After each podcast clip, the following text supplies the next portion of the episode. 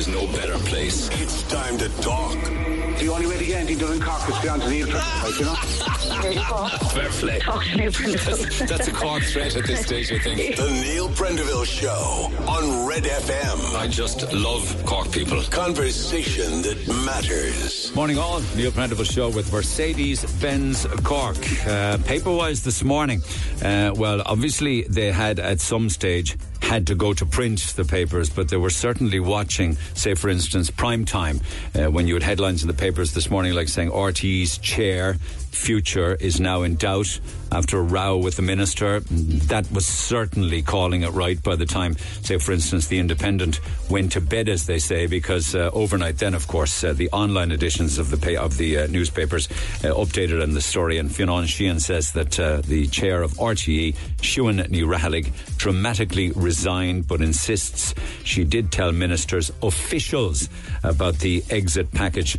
Um, and uh, which which edu- exit package? Well, uh, Richard Collins one, but there are others, of course, because you also have the issues surrounding, say, for instance, uh, Rory Coveney and Breda O'Keeffe and others. But the headlines in the papers, anyway, talk about the possibility of her having to go. Like the Mail was saying this morning, even though it's it's kind of old news now at this stage, fresh crisis in RT as the chair of the board is in the firing line.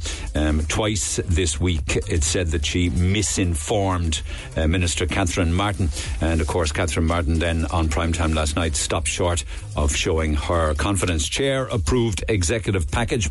RT facing further chaos, merged the board's chair as in Ní Raghallaigh, uh, okayed uh, the executive's exit package. Uh, Richard Collins, uh, it was approved by Ní Raghallaigh, and that was not the impression that she had given, of course, uh, to um, the uh, Minister Martin. Uh, calls for details of deals with the staff names removed, that could be a way of getting to find out how much people were paid in golden handshakes. We're talking, according to the Star this morning, potentially about eight members of staff who received payouts. And the word implored is being used in the Star this morning. Could you imagine having to be implored to reveal details about exit packages and to redact the names? Um, like, what people really want, it being the public's money, and that money, people seem to be playing hard and fast with it. We just want all of the details, don't we? It's public money, and if there's nothing wrong in it, uh, and the money was given, and it's taxpayers' money, why shouldn't we see it? Um, and there's another kind of string to the bow as well this morning with the Independent uh, talking about Toy Show the musical. Now, the producers were paid separately uh, by RTE to come up with and write the script and do all of those things regarding the fiasco that then went on to become Toy Show the musical. So they were paid separately by the broadcaster's commercial division. It was ill fated, um, but they obviously had to be paid for it, and they did it outside of normal working hours, so there was extra money in it. But interestingly, the two producers were also granted tax exemption on their earnings. Um, it's kind of a part of it's like artistic license in Ireland for people involved in the arts because a lot of them earn so little. I think it was Charlie Haughey back in the day brought this in first because many people in the arts earn so little that it would be unfair to be taxing them at all. And of course, art is important and culture and heritage is important. So that's another piece to it that they got uh, artists' tax exemption on the earnings, which meant that whatever they earned from Toy Show the musical did not have any tax paid on it. Uh, my payday throwaway is a headline making the mirror this morning, uh, and again, uh, much of it the public's money, where you have the FAI chief, Jonathan Hill. He had this throwaway line that he put into an email, apparently, regarding a 12,000 euro holiday, holiday money payment uh, that he that he had to give back. It's it's a kind of a it's a kind of a complex one in the sense that obviously this is funding to the FAI from the state and from the taxpayer, and that's been temporarily suspended now. But the Mirror go into the story this morning because it was before the Dáil Public Accounts Committee. Mr. Hill said the issue of holiday pay arose in the context of another staff member applying via, via email to be paid money in lieu of taking holidays. That was agreed by the then finance director, etc., etc. And apparently, Jonathan Hill then, in a throwaway line in an email to a junior staff member, said, "Can you negotiate the same for me, please?" Question mark.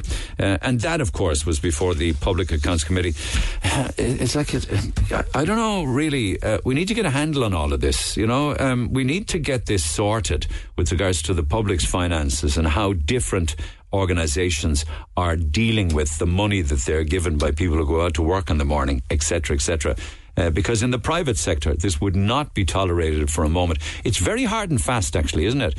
We see so much of it these days.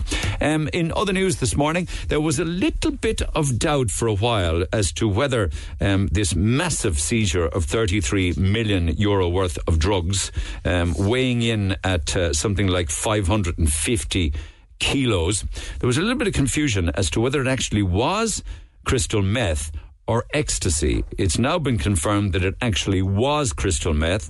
33 million euro worth of it discovered by Gardaí in the port of Cork. In fact, this is a typical example of how Gardaí do great work because they really are absolutely on the ball in every single aspect of this case from start to hopeful finish. Um, now, there's very little you can say about where this is going to go next because there are two men who are being questioned and can be questioned up until around about half past 10 this morning.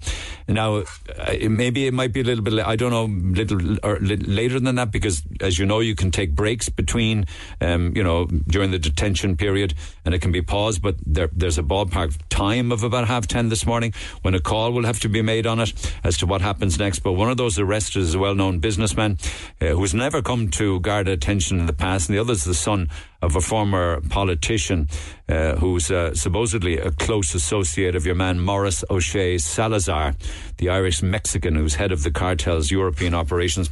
So, um, 33 million confirmed um, as this pair continue in court, and it is uh, crystal meth. Papers this morning also talk about it in quite detail. With um, well, actually, we'll wait and see what happens. Something happens throughout the course of the morning. I'll come back to it. But um, many people who listen to this radio program love their pets dogs, cats, budgies, parrots. I've had them all on the air.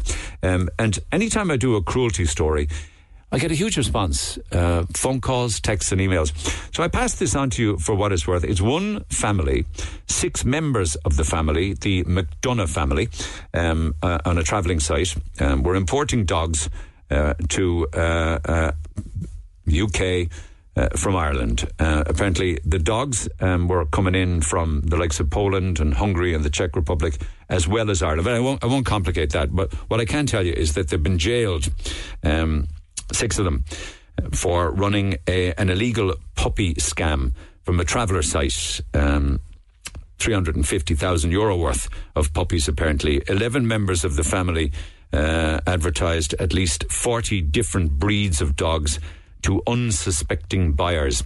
Um, and we're talking about Cavalier King Charles, we're talking about beagles, miniature dachshunds, um, pocket bullies, uh, bulldogs, cavapoos, chihuahuas, labradors, rottweilers, German shepherds. All of them. So the RSPCA then, uh, this probe found that some of the dogs were sold with a variety of health concerns and had been imported from Poland and Hungary, the Czech Republic. I mean, it's just the scale of it is off the charts. And um, uh, a lot of the time people were buying them uh, thinking because they'd been advertised as homebred, healthy, and well socialized family pets. And if you if you read that, you probably would be inclined to believe it, but it was far from the truth. And then another court report, and there's nothing funny about this, although you would roll your eyes up and say, "Oh my God, not another one." This is a court report uh, from the Independent, where a woman by the name of uh, Camilla Grabski from Ennis in County Clare. She was in court claiming 760,000 euro uh, for suffering disabling injuries in a car accident that left her unable to work for over five years. So the claim was for over 760,000 euro in damages from the RSA. Um, and that was in court yesterday. And it took a bit of an interesting twist because she had told the court that she was suffering constant pain in her back, her neck, and her spine. It left her unable to lift groceries or play with her children following the accident back in 2017. However, during the court case, the defence for the RSA produced a photograph of Ms. Grabski throwing a Christmas tree in a Christmas tree throwing competition. It was actually published, the photograph, on the front page of the Irish Independent in 2018. How nobody saw that, I have absolutely no idea, particularly how her legal team didn't it. Maybe they did. I, I don't know anything about any of that.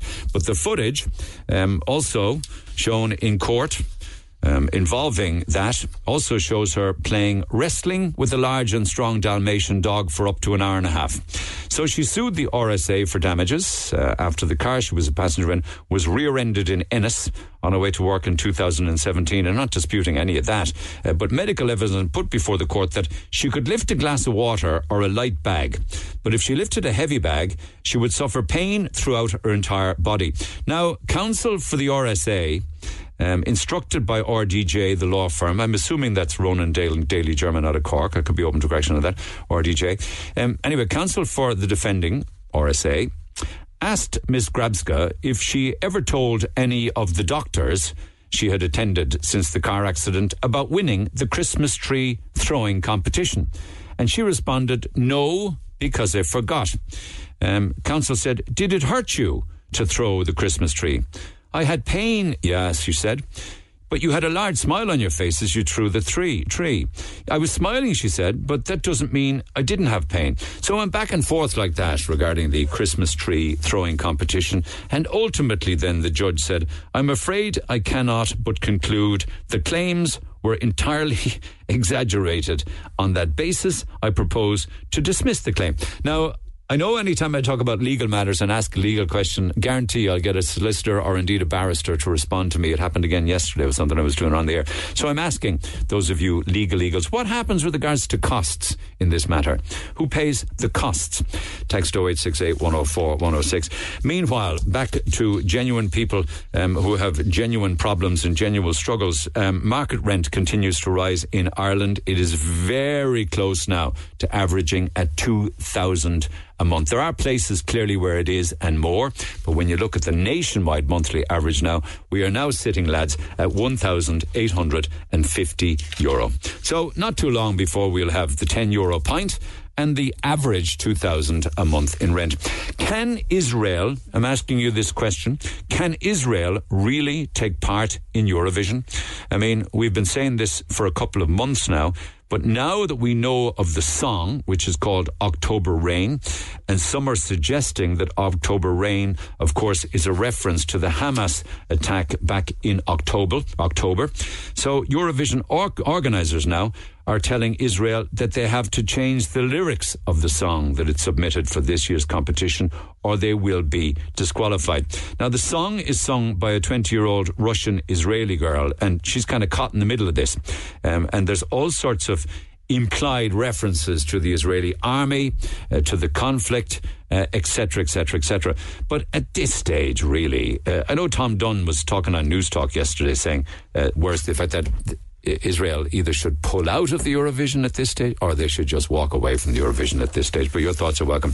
Text 0868 104 106. I'll come back to all of the business uh, in a few minutes' time, but I'm conscious of time here with regards to what happened overnight uh, with regards to Siún Ní the chair of the RTE board, and indeed Minister Martin. Can I just, if you don't mind, uh, if I can just, uh, have I got the audio there? No. Uh, I was waiting on audio. I have it. Yes, I have it here. I just wanted to get some of the audio on uh, from uh, prime time last night. Just a, a, short clip. I'll play a lengthier clip in a few minutes' time, but I don't want to keep Fionn waiting uh, too long. But this is just a short clip. So this will be interaction between Miriam O'Callaghan and uh, the Minister, Minister Catherine Martin. Have you lost confidence in the chair of the RTE board? I, am deeply disappointed, as I've said already, Miriam, but I think it's only right that um, Siún, having done such incredible work and Herculean efforts, um, especially since the, the, the crisis uh, emerged in, in, June, that she's afforded the opportunity to, to talk to me. So I, I, won't comment further on that, but I'm just saying I'm deeply disappointed. Okay, Fionn Sheahan joins me, uh, Ireland editor of the uh, Irish Independent. Fionn, good morning. How are you, Neil? How's I'm good, going? man. I'm good. I'm good. You couldn't make this up. Every single day, there's a, a new twist and a turn. So a comment like that on prime time, really, uh, that's the nail in the coffin, isn't it? Ah, yeah. I mean, you, you, you can't continue on uh, a bit like the football manager who's told the board doesn't have confidence in him. He's got to go. So Ní Raghallaigh has, has, to be fair to her, she has, rather than issuing a one line statement saying, the minister doesn't have confidence in me, I'm gone she's come back with a fairly comprehensive statement last night, at the end of which, and throughout which she basically says, "Look, the minister doesn't have confidence in me, therefore I'm I'm resigning." But her her point is, I did tell you, I told you back in November. There was just a bit of, of a, a miscommunication the other day. I came back and I told you two days later that actually I did know, and I told you back in Oc- October. So there is a, an issue here now. Was this a deliberate miscommunication the other day? Was Siún Ní Raghallaigh deliberately withholding this information, or was it just inadvertent, as she said, and she says there was no intention to, to misrepresent?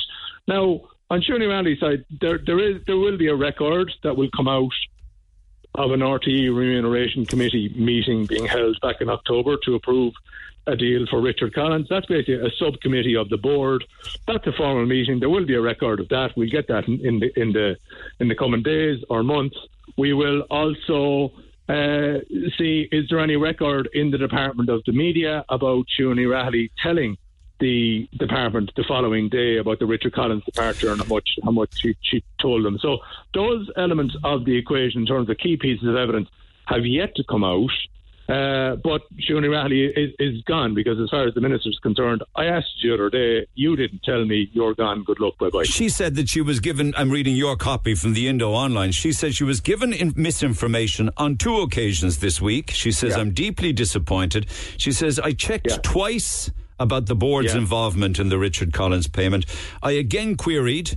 Was there 100% certainty? The minister said she only learned about the, the board's involvement um, in, the last 24 hours. But is it that is it that Siún Ní Raghallaigh is saying that she told somebody in the minister's department, but not the minister? Yeah, she said she she notified the officials uh, back in October. Uh, that that's that's what what she's saying. She's not saying she spoke to the minister at that time, and she is openly admitting that that she should have said this the other day. But she said it was a long meeting, there was a lot of questions. It just slipped. Uh, it, just slipped. It's kind of an important thing to slip by. She she used the term neglected yeah. to recollect. Yeah, yeah, yeah. So, so she's saying she, she, she forgot. Now, it does depend what question you're asked. You, you just asked the question there: Did the board approve the uh, exit package to Richard Collins? And the answer to that actually is no, they didn't. It was a subcommittee of the board that approved it. It- So it, it's not the whole board. Same goes for the Rory Coveney package. Did the board approve that? No. Did the subcommittee approve that? No, because they weren't. That wasn't the process that was in place at that time. So a new process was put in place over the summer. This process was used on the on the Richard uh, Collins exit package, but not the Rory Coveney one, and it didn't involve the full board. So there is there is a bit of nuance there. You can see why there'd be a bit of confusion depending upon what, what way the, the, the question uh, was was phrased. I mean, it, it is quite strange because we're also basically been told that there was these three hour meetings going on this week, uh, two of them. And on Monday and Wednesday, there was the minister, we assume her SecGen or, or, or her officials with her. There was Kevin Bakhurst, uh, the Director General of RTE, and Siún Ní Raghallaigh, the Chair of RTE. So basically, did Kevin Bakhurst also sit there and not say anything? So that's the that's that's the question now, right? Um, and and why would someone do that, knowing that ultimately, like everything, it, it, it will come out? I mean, RTE's Yeah. chair, Siún Ní Raghallaigh, was involved in approving an exit package for an executive, but didn't tell Media Minister Catherine Martin. That's the big headline in the Indo this morning. So Yeah. it, she. Yeah. It, so the point being, if the remuneration committee of the board did approve it, did the remuneration committee of the board? Is she on it? And did they tell her if she wasn't on it? she she she chairs it, so she she is. So she's in the committee. room then. Yeah, she's in the room. It, it, it's it's a it's a formal process where basically, effectively, the, the chief executive is making a, a big decision about a senior staff member going out the door, and rather than leaving himself exposed, he's basically saying, "Listen, I'm going to the board and the chair about this, so that they know about it and they can sign off on it." And there is a special uh, committee that is involved in in in comings and goings, shall we say, hiring somebody, they get to they approve the contract. When they're when they're firing someone, they they approve the contract. So he went through uh, that route, uh, and so that that's then when where the confusion is arising now is, well, why did you not say this to the minister the other day? the minister has clearly taken this as a as a, a deliberate uh, a- attempt to not keep her informed of, of what was Yeah. going on. Yeah. Uh, Siún Ní Raghallaigh is saying, well, it's not deliberate because I actually told you about it back in, in October. Uh, there's a record of, of, of these meetings. This is how events uh, played out. There was just. Uh, it just slipped by her on this week. So, yeah, th- that, that's where the confusion lies, basically. Okay, okay. Can, can I just ask you then, because Kevin Bakhurst has been somewhat in the firing line as well this Yeah. week regarding a, a statement that he made. It might have been to do with Kevin Collins. It might have to do with Mm. with, with Breda O'Keeffe. Statutory payments that were made to them. Sure, the four hundred and fifty thousand could not be deemed a statutory payment. A statutory payment would be Yeah. redundancy, wouldn't it? Statutory payment, one's normal interpretation of that would be a, a maximum of, of, of, of 600 quid a week multiplied by two, which you basically get tax relief on. So it's it's kind of part of a redundancy package. It's not the bulk of it. It's the part that the health that the, the state uh, helps you out uh, with in terms of availing of, of tax relief to make it uh, cheaper for, for, for all concerned, both employer and, and employee and everybody uh, coming together. It's it's kind of to ensure uh, as well that there are you'll, you'll often people hear of people only getting statutory uh, when a company suddenly shuts down. It's to ensure that there is some sort of payment Yeah. uh, for Yeah. people. So what what Kevin Bakhurst said. Because I was asking him back at the time, he was in his first day on the job. I was asking about Rory Coven. I said, "Did he get a, a payment going out there?" door?" And he said, "No, he didn't. But people have statutory entitlements." Now, what he seemed to be meant was people have legal entitlements, and that Rory Coveney was therefore entitled to a, a payment uh, as he exited, and therefore one was paid to him. That's not what he said. That's another miscommunication, one would have to say. And and why would anybody get any kind of a payment if they resign and leave their job? Ta-da. That's the question. We, like, this is the problem. We were told at the time that the senior executive in RTE resigned. We're now being told, well, it it it was a resignation, but there was a negotiation on the way on on, on his his departure. He wanted to go. We wanted him to go. Therefore, we arrived at an arrangement. So. I don't know if you can call that a resignation. resignation, yeah, Uh, yeah. And, and then they're talking about his role was made redundant, so it'll only be costing us for a year's salary, blah blah blah. So you're kind of going, okay, so then was it a redundancy? You're not. You're you know, you're saying it wasn't a sacking, but you wanted him to go.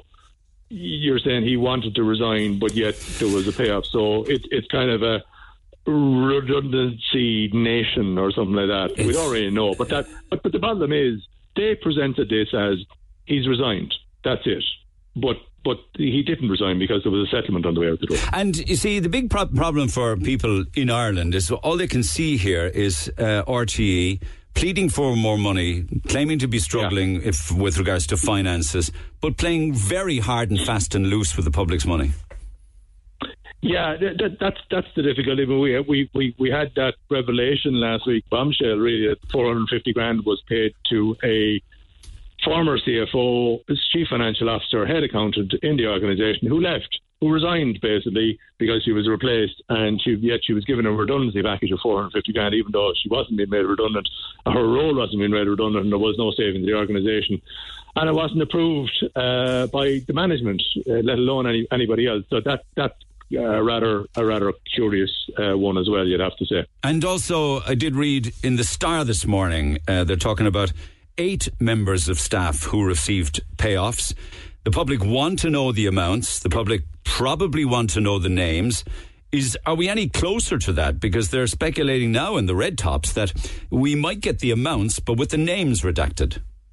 Yeah, there's a suggestion from RTE that they might give the sums. We know the sums, though. I mean, the sums are actually contained in the annual report. There's two and a half million worth of what we call termination benefits, is the official word for it, that are recorded in the annual report over the last six or seven years since Dee Forbes took over. So these are payments that only go to senior management people when they leave, whether that's a resignation, a redundancy, a settlement, or whatever you're having yourself. That's money that's paid to them on their way out the door. We know about that money. We know how much that was each year. What we don't have is the names or the circumstances in which people uh, left, and that that's the difficulty. Yeah. So we know we know at the moment of one we know of four who did get payoffs. Uh, we don't know the exact figures there, and there's another four that there's a question mark. over. And do you believe that both committees will continue to try and find out who they were and how much each payment was? Will the committees continue to endeavour to talk to uh, Dee Forbes, for instance? Yeah, I, I, I think they will, but I don't see them getting very far with Dee Forbes. Dee Forbes says she's ill, she's sick, that she can provide evidence of this. So I don't, I don't see her uh, appearing before any any committee anytime soon. And are there any more stings of the tail of this story, say, regarding. We don't know. We don't know. I mean, there's, there's like Okay. half nine. You talked to me yesterday morning. I wouldn't have said the chair was going to be walking out the door at one o'clock in the morning. Okay, You know, you potentially have a busy day ahead. Thanks, Fionn, as always. Okay, Appreciate you taking the call. Cheers. Cheers. Bye-bye. Fionn Sheahan, Ireland editor at the Irish Independent. Text 0868 104 106. While I have it for you here, if you didn't see uh, prime time last night, this is the second clip. It's obviously Miriam uh, O'Callaghan dealing with uh, Minister Martin, etc. Siún, of course, is the chair of the board. Kevin Bakhurst is the director general, the CEO. Effectively, she is the chair. Do you have confidence in Kevin Bakhurst? Yes, I have um, confidence in, in Kevin Bakhurst. I, I think he came in at an, an incredible um, stage of, of, of dysfunction with, within RTE as it emerged. And, you know, he came in the second week of July. Everything started around, uh, you know, at the end of June um, when there's complete chaos. And we have to remember that at what he arrived at at that point in time. And I think everything he's done since that has been motivated about bringing stability to the organisation. And indeed, everything I'm doing is trying to look at the forward looking piece. What will bring stability to, to RTE? What will restore confidence of the staff in RTE? What will ensure a better environment of culture and governance in RTE? And most importantly, to restore the faith and trust in public service media, um, which is of utmost importance, especially in this day and age. So, tonight, just to be clear, you have expressed confidence in Kevin Bakhurst, the DG, but you haven't expressed confidence in the chair, Siún Ní Raghallaigh. What I'm saying is there, an issue has emerged today um, on, on foot of me, me being given um, the incorrect information on two occasions this week. Um, and I, I'm reserving the right to make any further comment in relation to that until um, the chair is afforded the opportunity that I have written to her and, and asked her to meet me early in the morning. Are you going to remove Siún Ní Raghallaigh from her position as chair of the board? I have to give everything consideration, but again, I, I need to hear from, from Siún Ní Raghallaigh first. I think it's only right and fair that um, Siún explains his um, situation to me.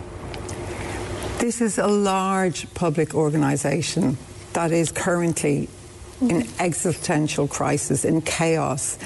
Is this the last thing it needs, really, for the chair, perhaps, to be asked to stand down? Is that the last thing RT needs? I'm just wondering.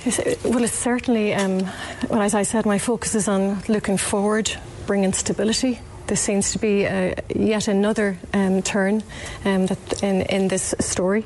Um, and of course, it's, it's unhelpful that, that, that this happened this week.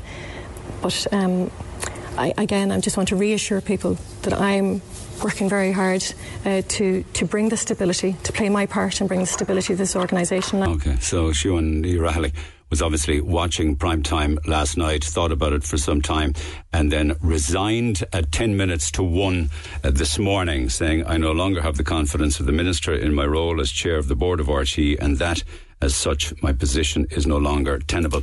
Um, Terry Prone has a very interesting online piece in the Examiner this morning where she refers to all of the ongoing stuff within RTE, the resignation of Siún Ní Raghallaigh. She says the RTE caravan moves on and the roadkill continues.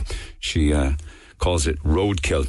Um, probably a very accurate description as this machine keeps rolling on, kind of lost, wandering all over the road, speeding. Um, uh, knocking things down as it goes. Roadkill. Pat, I hope you can hold on. We got calls on the way after the break. Text 0868 104 106. Text or WhatsApp Neil now 0868 104 106. The Neil Prendeville Show on Red FM. It's also frustrating and annoying, isn't it? And that's speaking as one who recently begrudgingly paid the license fee only because I don't want to end up in court.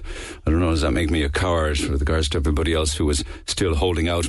Uh, anyway, to the phone lines, text 0868 104 106. Pat, good morning. Good morning, Neil. I'm going to plough through a couple of texts or, or calls here quickly. So, your thoughts on all of this? Now, my thoughts on all this is Kevin Bakhurst was brought in last July there to restore confidence and trust in RT, and I, fi- I figure with this thing coming out uh, there this morning, even in or yesterday in relation to this, uh, he has failed and, and, and, on that job. Now, where I He has failed. Is that what you're saying? He he has failed because he has known about this and he hasn't brought this and his job and he's been paid over five thousand a week uh, to ref, uh, to basically bring this organisation back to uh, people that can trust and are eager to pay their TV license can see value for money. Uh, he has failed in an awful lot of, of things. Now, from day one, uh, RT is uh, basically has financial problems, and unfortunately, it's not reflected in the top part of RTÉ. So, in other words, even Kevin's wage going in over five thousand a week, it doesn't reflect. And we have a problem there with this whole thing: is private versus public. RTÉ is is typical of the way public is, uh, or, uh, rather than private. If this was a private company, basically these packages would not be on the table. The packages, bottom line is if I was running a company, I and an employee was after costing this company X amount, and I'd basically bring that employee in and say, look, you're after, we have financial difficulties in, in, in this company. You have um, made the situation worse. Your job is untenable. I, I'd ask you in a nice way to leave. You can't do that. no You can't do that. No, no, no, no, no. The laws and legislation have changed. I'm not. Invo- I don't, I'm not involved in HR law, law, but I know you just can't do that and not expect to have to pay money to do it. You'd have to pay money Yeah, to do you- that. But like to, to bring back, But you can't be saying you can't be saying somebody resigned but still got a 450 grand golden handshake. I, I would agree with you if that's what you're trying to say. But you can't just bring somebody in and say, "Sorry, we're in big trouble here. You being around here isn't helping. You're fired." You just can't. I know you can, but like as I said, what we need to get is trust back to the public. So the public needs to see that this person, and everyone admits that this person was basically being paid and the company was going down, and Kevin's job was to basically bring this back and bring public. But you can't bring back trust with the public if the public can see this going on as a private um, entity. Like RTÉ, even the people that replaced Ryan Tubridy in radio and TV, their wages does not reflect a company that's in financial difficulty. And RTÉ is in financial difficulty. But there's a cap now on all. There's a cap now on all salaries. It, they can't be paid more than the DG, which is 275 thousand a year. You I mean- I mean- 275,000 is a fair wage. No, it's a huge amount of money. Listen, don't get me wrong; it's eye-watering, but it's, for some of them, it was twice that.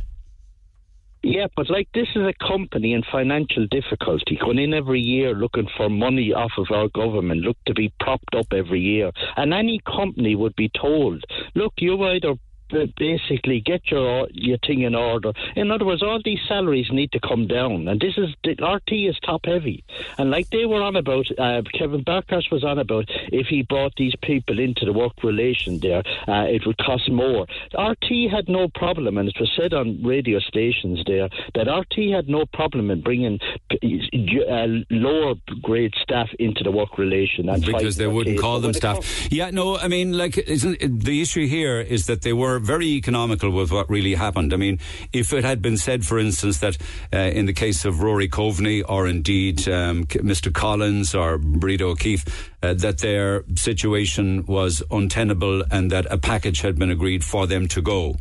But that was never said. It was the word resigned.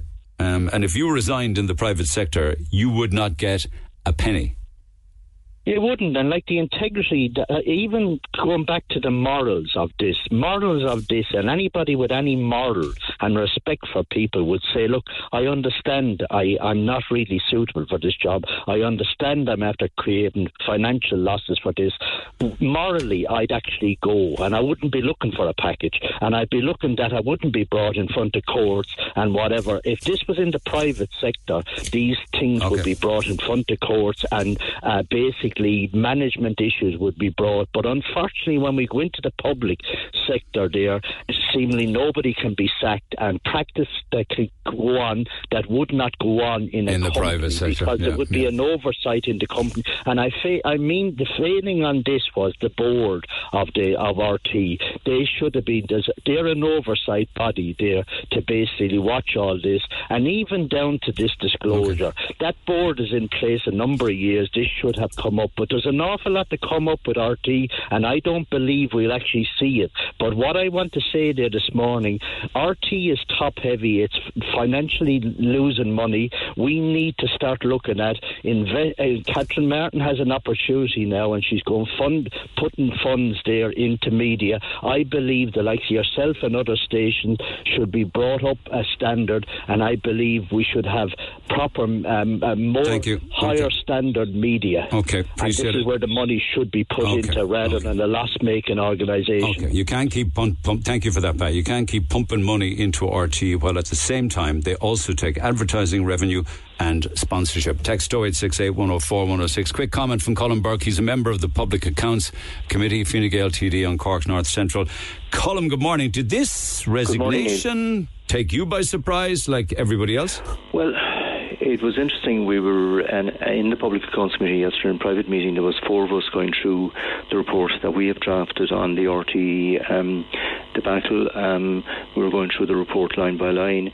Uh, I suppose one of the issues that came up during that, going through that report, was the fact that, for instance, the um, the chair of the board asked Dee Forbes to resign, and the question I was asking at that meeting yesterday was, for instance, did she get legal advice before she asked Dee Forbes to resign? And I think if she didn't, then I would raise serious question marks about make, coming to that decision because it could leave um, an organisation open to a legal challenge um, if there wasn't proper legal advice. Likewise, in this case, um, I was a bit surprised. I think the way of dealing with something like this is to bring the person into a meeting, go through the issues, uh, and deal with them, and then if you want to make a public announcement afterwards, then that's the way to do it. But what, Um, but, but what's she being accused of here? I think basically what's happened is that it appears that the there was a deal done with Richard Collins. It appears it was dealt with by the Remuneration Committee and then subsequently approved by the board. It appears the minister was advised that the board weren't aware of the deal done with Richard Collins, as I understand it. Um, no, my my belief is I just don't understand, and I've raised this at public accounts. I don't understand. Remember, this was all in before the public accounts in June, July. Any agreements done after that, there had to be full transparency, and any agreements that were done, then they must. The, both the management and the board should have been aware that the general public out there would have been looking for full disclosure of what was paid out. There's a substantial amount of taxpayers' money going into RTE. The taxpayers are entitled to know how that money is being spent, and to have confidentiality clauses written into agreements is not acceptable, as far as I'm concerned, in the time that we're in, and in the fact that so much effort has been made to try and um, create credibility for both the board and the team of management. So this this has to do not just with Richard Collins' exit package. Does it also include confusion over Rory Coveney's uh, exit that also Well, it, it does, and I suppose the, the issue that arises there is if you ask someone to resign and they're saying, no, I'm not going to resign, um, you're going to have to go through the process, then I would presume management would have to go, go- go and take advice about what was the best way forward, and may very well have been advised, well, the best way out is, is to offer a package and get him to resign, and I think that's basically what may have happened there, but I still think there needs to be full disclosure about what was paid and how the agreement was reached. what was paid to everybody and who they are. Absolutely everybody, because this is this is public money. This is taxpayers' money, a substantial portion of the. Um, and I tell you, you know, if you, for instance, if your own station was getting a substantial slice of public money, I know you're getting some support, but uh, very little in real terms. But if you were the general public out there would be looking for to know how that was used as well, and in particular because this had gone through so many meetings of the Public Accounts Committee and the Media Committee, therefore they, the management and board the board must be aware that the general public would be looking for transparency. Okay, did your committee at any stage ask Siún Ní Raghallaigh what she knew about um, uh, payments that were sanctioned by the board of RTE and who she did and didn't tell? Um, I don't think they. You see, a, a lot of our uh, work was done prior to the subsequent agreements with Richard Collins and. So with, you haven't uh, had a chance to ask her that? No, and I think basically our, cha- our cha- we have a, a report drafted in the Public Accounts Committee. We have all of the information that we need at this stage as regards the, the issues that brought this to a head. That's our job. Um, the, the Like, no, but I mean, if there was, if there had been a meeting, say yesterday, would you have asked her that question? Absolutely, and I mean, like I, you know, it's it's like everything in relation to, for instance, the issue with Ryan Tubridy, the issue about, on the one hand, we had, uh, and I have a big issue about this, people from the internal legal office at meetings, yet no one uh, at those meetings flagged up, well, is RTÉ at risk here of being exposed on the basis of um, it, not everything is is above board, and therefore could we run into difficulties at a later stage. So, you know, there was a lot of things happening behind closed doors in RTÉ, you know, the 75,000 to rent property, the fact Twice. that an agreement was done, and then there's a whole lot of other correspondence making up that agreement. So, you know, it's just not acceptable. Okay, but the Mar- but mm, Catherine Martin says she was misinformed twice, but Siún Ní Raghallaigh is saying that she told her in October, and correct me if I'm wrong, and that she subsequently then told her her department as well. So is she kind of being thrown under a bus here, or what? Well, I, again, as I said to you earlier on, my way of dealing with this would have been to have brought the person in, go through all of the issues before any statement or any public uh, comment is made. I think that's the way to do it. You then avoid this question mark that's now arising as regards what or what wasn't done back in October or November. I think that's the way I would do it, and I think it's um, eh, you know I think it's important to everyone. Uh, you know, the, the chair was resigned to Dee Forbes. There's a proper process that are gone through before someone is asked to resign or their position becomes untenable. It doesn't have to be out in the public domain, but at the same time, when a decision is taken, then all of the information needs to be released to the Oh, public. okay, now the board itself um, are paid, I think, in and around 20 grand a year. Uh, it, it's a nominal fee. Um, but that's what Yeah, the it would be executive the same board as all state boards, I would imagine. something between uh, 16 and, and 20 grand a year. So her, her her going like this is another resignation. Are, are we? She won't be. She won't be paid an exit package, will she? I, I don't. I'm not aware of any scenario where uh, someone resigns off a board and that they're paid, um, uh, you know, remuneration for resigning off a board. Um, the the this is a matter which uh, you know you go into the board. You your your job is to supervise and to make sure that um, proper standards and transparency is is kept there uh, in relation to the management. And once you're finished on the board, that's it.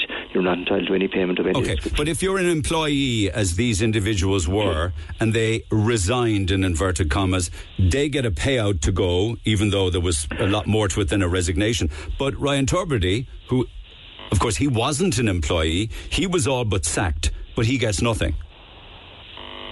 Yeah, but then again, remember he got uh, two lots of seventy-five thousand, where there was nothing delivered for that.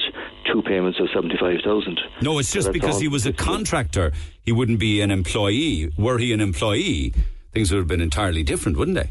Because the Yes, there 75 would- grand were side different- deals. But it, again, it depends on the circumstances, and it depends, as you know, labour law is, um, you know, cases going before the WRC uh, and before the, um, you know, the, the whole labour law issue is interesting in this case of, of how uh, a dismissal was handled and how um, how, how it was happened, uh, handled by the management and the processes that were gone through before the dismissal occurred. Okay, is, is, is Whereas, there. whereas Ryan Tubridy had his own contract with, with RTÉ, but he had a contract. It was a company uh, owned by Ryan Tubridy that had the contract with RTÉ, not Ryan Tubridy himself.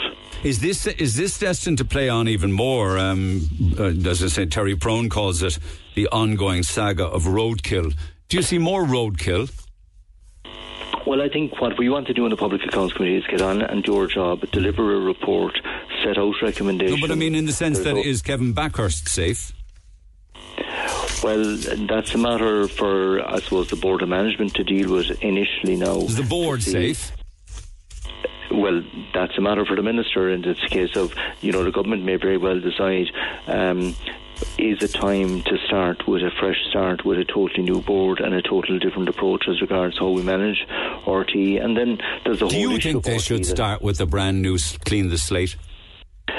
Well, I think we need to get a little bit more information about. I, I still have a major issue about the the um, clause in agreements, um, which uh, non-disclosure clauses in agreements. I think it was wrong that they were put into agreements where people were leaving when they knew, each and every person knew, that this matter was going to again come before the Public Accounts Committee and questions would have to be asked. Okay. And as regards a full accountability about all money monies going through RTÉ. But that's not what I'm asking you. I'm uh, asking you, as your own, you are a member of the Public Accounts Committee. On the basis of what you've seen heretofore, should the entire board go? Well, I, th- I think that if we cannot get transparency about what was paid out to individuals, I think the board have serious questions to answer.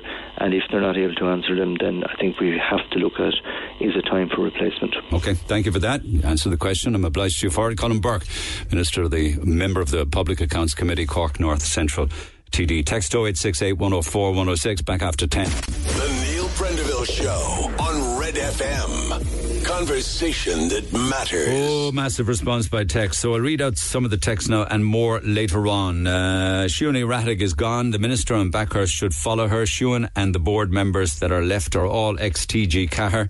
One can only guess the goings on in that place. Siún also forgot about asking Dee Forbes to resign.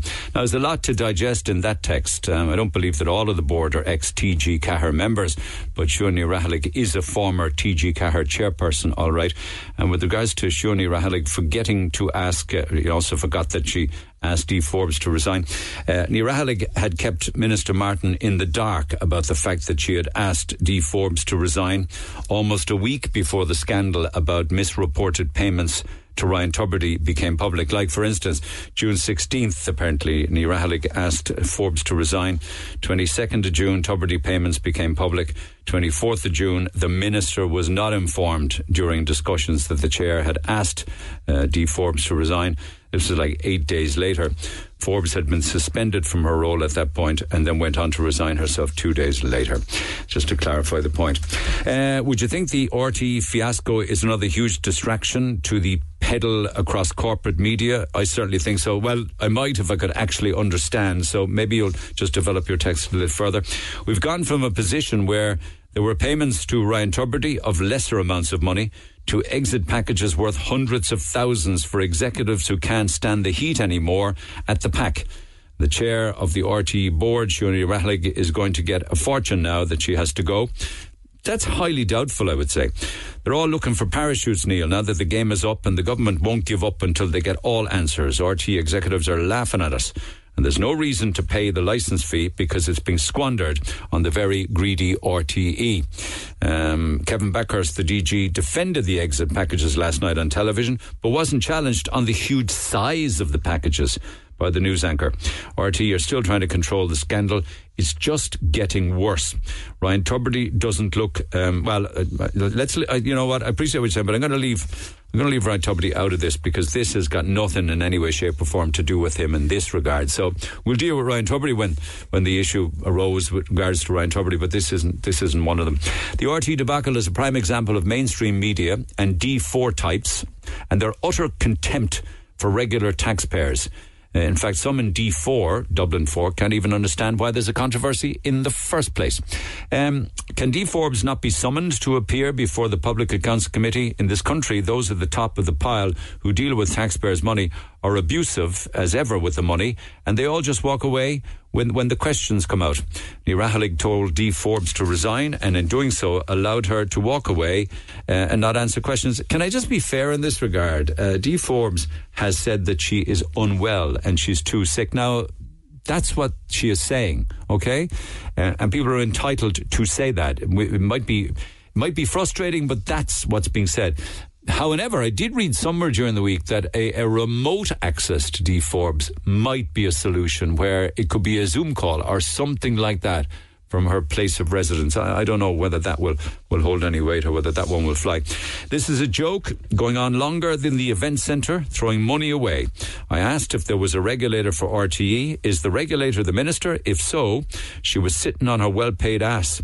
Should I pay my television licence? Well, that is the question only you can answer, Frick. Um, uh, you haven't paid it and you have a summons to go to court for that. Uh, I thought you were holding out for the court date.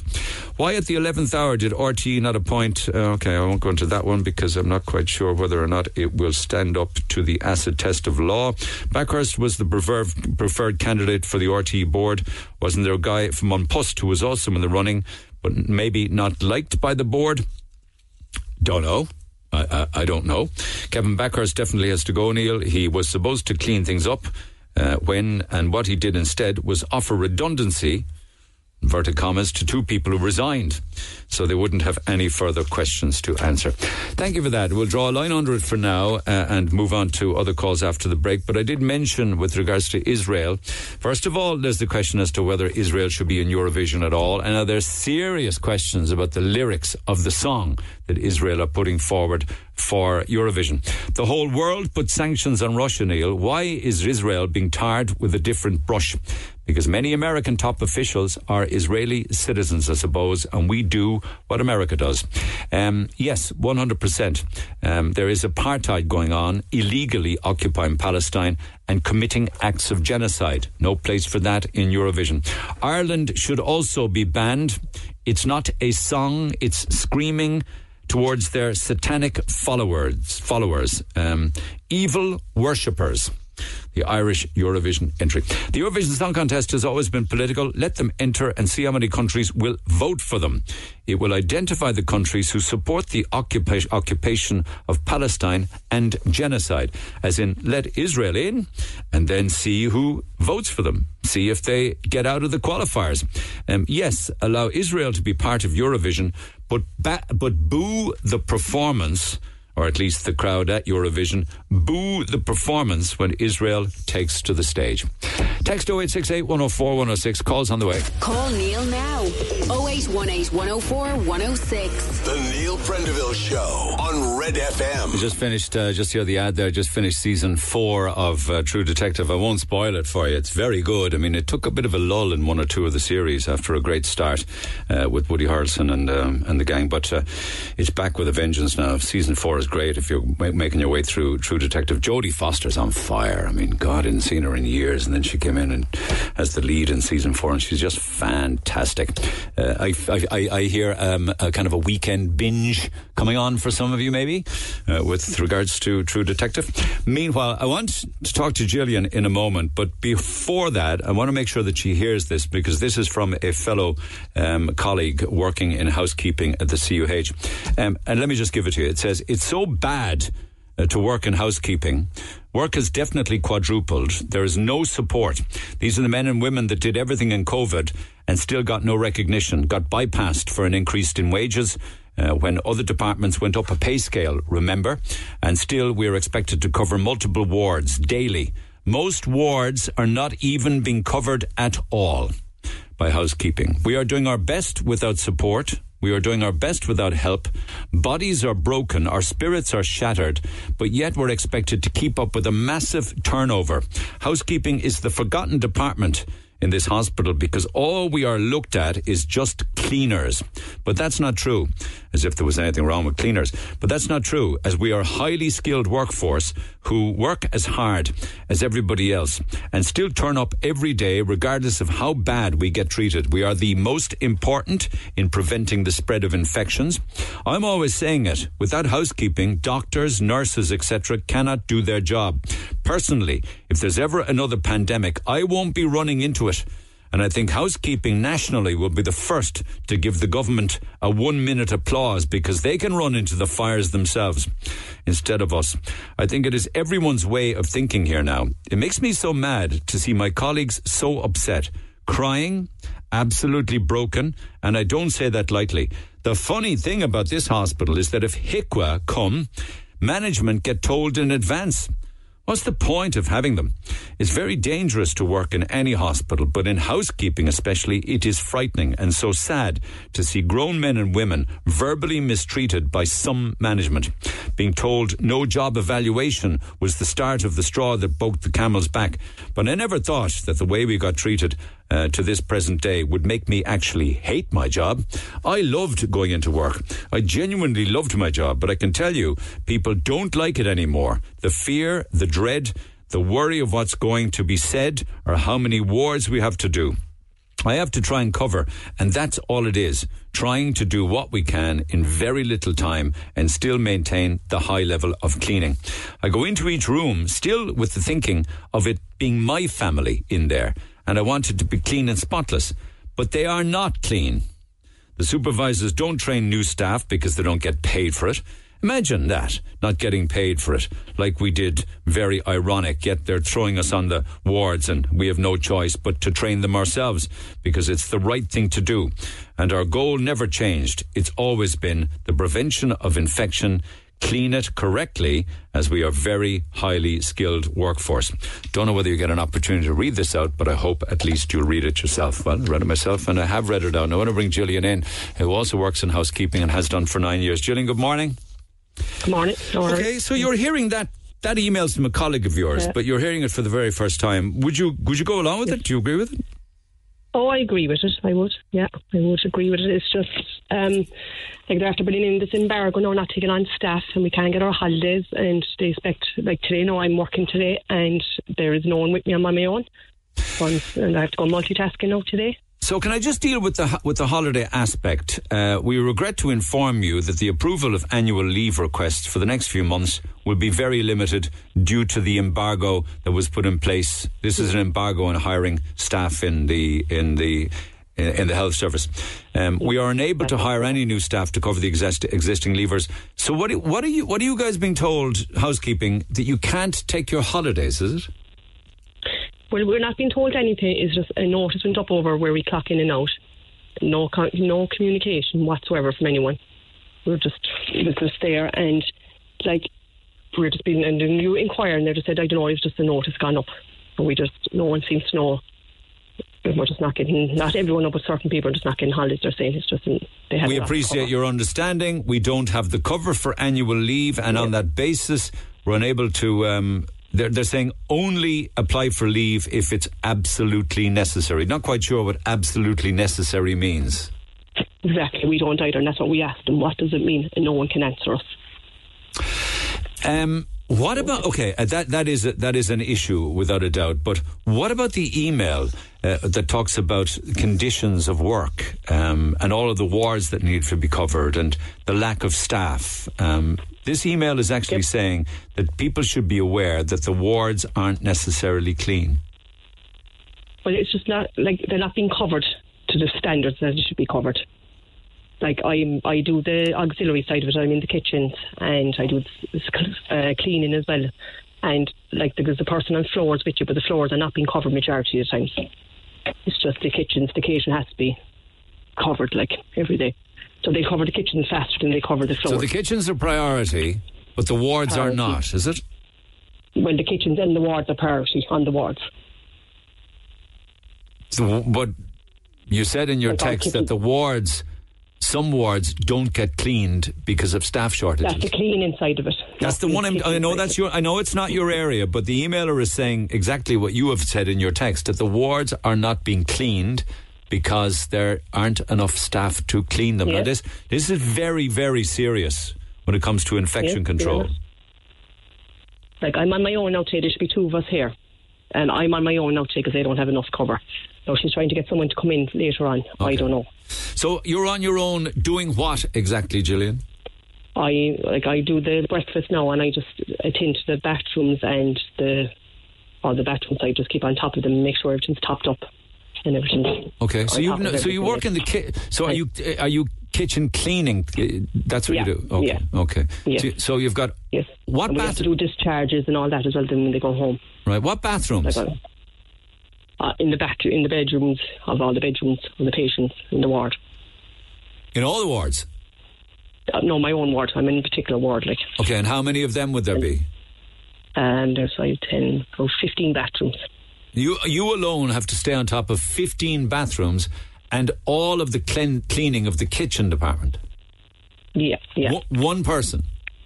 One person, yeah. Was it always that way?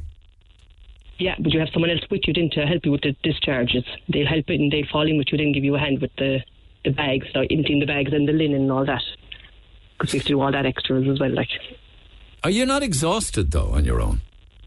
Of course, we're exhausted. It's just there's like this embargo just has. It's just housekeeping again. Once again, we got targeted again. Like in all the departments, no one got this email, no one got this letter about the holidays. Just housekeeping in the whole of the CUH. And there are many different um, employment departments within the CUH, of course. There's, No- there's physios, there's care assistants, there's porters. You know, not not one of them got this email or letter from me. Do You know, it's just housekeeping again. We're always being targeted. It's just so unfair all Why, the time. why, why is that? Again, the emailer says exactly like you housekeeping is the forgotten department because we're looked at as just menial cleaners. Yes. Why is that? Why is that when when the hospitals have to be so clean and so Clean. hygienic and so sanitized? Yes. They don't. All we're being told is we don't have the staffing, and that's my problem. Like we had, no, literally recently, we had a housekeeper. She was on the panel for to be a supervisor. That's fair enough. They were short supervisors, so they they took her on. So that's us down another housekeeper again. And if somebody leaves from housekeeping, are they replaced? No, no, no, not at the moment with this embargo going on. Oh no, but that but this is just to replace somebody. It's not hiring additional staff. I mean, you could have say in a, in a calendar month. What if three people or four are coming people? in doing overtime. People are trying to. They're asking people to come in and do overtime and stuff. to But if but if, but if in the, I'm just giving an example, say in the course of a calendar month, if four or five staff within housekeeping get other jobs or better jobs or just want to quit Mm. No, their they're not job, sure, like so. There's no cover there. No. Because there's going to be natural movement of people. Like over Yeah. time, numbers will continue to drop, but the work still has to be done. The work still has to be done. No, there's no cover there. No. And what? No. Can, can I get the stis- I had statistics earlier in the week with regards to the amount of money that the HSE paid out to agency staff. Do you remember that? It ran into hundreds of millions of euro. Are you aware of that? That they pay agency staff then huge money instead of employing directly themselves? Yeah, I heard that right. Yeah. 430 million on agency staff in, in eight months alone. 430 million. Mm. But they don't replace staff doing very critical work when they leave. No, no, they just don't replace. No, there's no replacing. So that's what they're saying. There's no replacement for people leaving. They can't cover the holidays. The staff is not there. And that's the only. That's the only. outside of here too. And I like I do love coming into my job. I love going in and do you know, but it's just getting harder and harder. It's getting very, very hard. Emailer says here um, that if HIQA are, are, are due a visit, that the management get told in advance. Do you know when a HIQA visit is health and safety? Yeah. Yes. Yeah. Yeah. We all know. Yeah. What kind of notice do you get? Um, like sometimes, like you, like it happened. I know whenever was it last year, and like you get a couple of days' notice, or you could find out that morning. You come in saying they got wind of that they're equal on the premises. So Well, if it's that morning, that's not really advance notice, though, is it? If they're on the premises. yeah, that's what I'm saying. But we normally get a couple of days' notice. We normally do get a couple. and what happens in the couple of days before HIQA come? extra cleaning, literally extra extra and try to be done, and they're trying to drop one thing to do another thing. All depends. Okay, okay, all right. Let me talk. Let me talk to, to Mark if you don't mind. How long are you working there, Gillian? Um, nine years. Nine And years. are you happy to stay on, or are you looking for other work? or- Oh yeah. No, no, no. I love my work. No, I love my work. All right. Okay. No. Thanks for that, Julian. It was previously revealed, incidentally, that the HSE spent around 600 and let me get that figure right because I, I get boggled with the numbers. 600 mil, 619 million euro on agency staff costs in 2022. 619 million on agency staff in 2022 and 568 million on agency staff in 2021. I mean, like, again, is there any captain to this ship that we call Ireland at all, I wonder? And in eight months recently, another 430 million. It, total those three figures up there, Kev, if you don't mind, as to agency staff in the last two and a half years. Uh, just, just yeah, add, just add up those three. If it was three calendar years to me, and we'll get we'll get stuck into that figure if you don't mind, because it's mind-boggling. It's just something very, very wrong. Mark, good morning. Morning. What what what do you what do you think of those numbers on agency staff? Um, Six hundred and nineteen added to five hundred and sixty-eight is uh, that's that's um, that's over a billion, and another one it's about maybe one point five billion, one point six billion on agency staff in three years.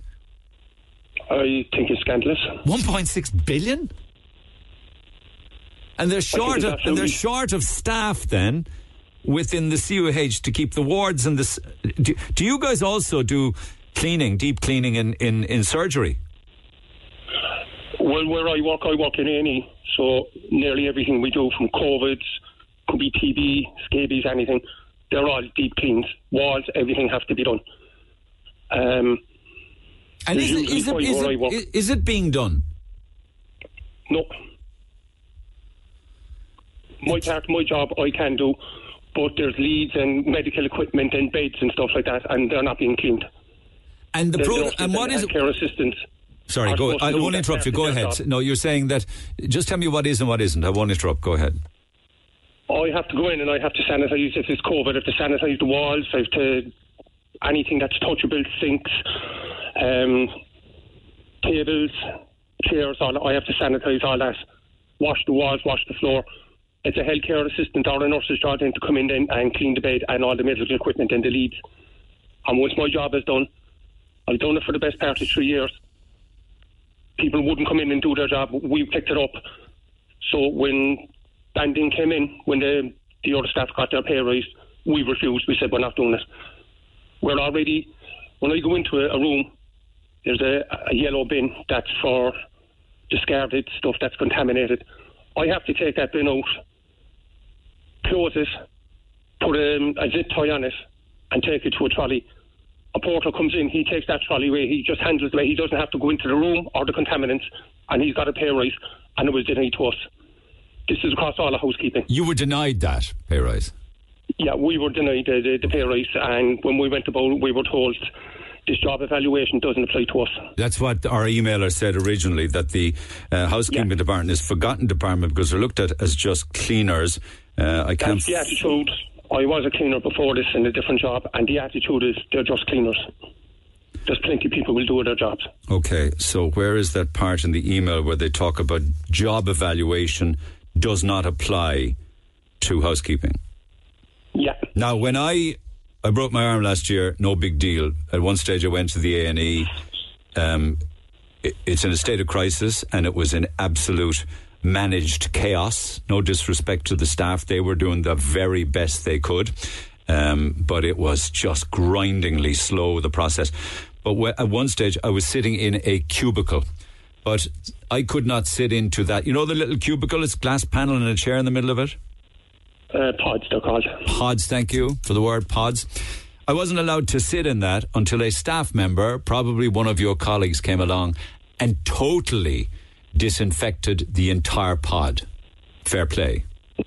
Right. Is that is so so that but so I want to be fair, that is happening. Yeah. Yeah. So what is Where we work, there's usually five of us, and because of the staff shortages, on a lot of days they could take one or two people away from us. That leaves three. So there's three people doing the work of five people, which we physically cannot do.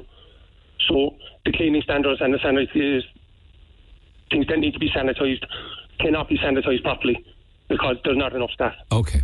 So let us look at the wards then. You said some wards go without full cleaning because of the lack of staff. Um, I can't. I, I can't talk about that, Neil, because I I'm not in the wards. I'm in any. Okay, okay. Well, a texter says you can have patients mixed with flu, mixing with COVID patients, Cleaning staff aren't told if a person has COVID. Often doors are left open and they could be closed.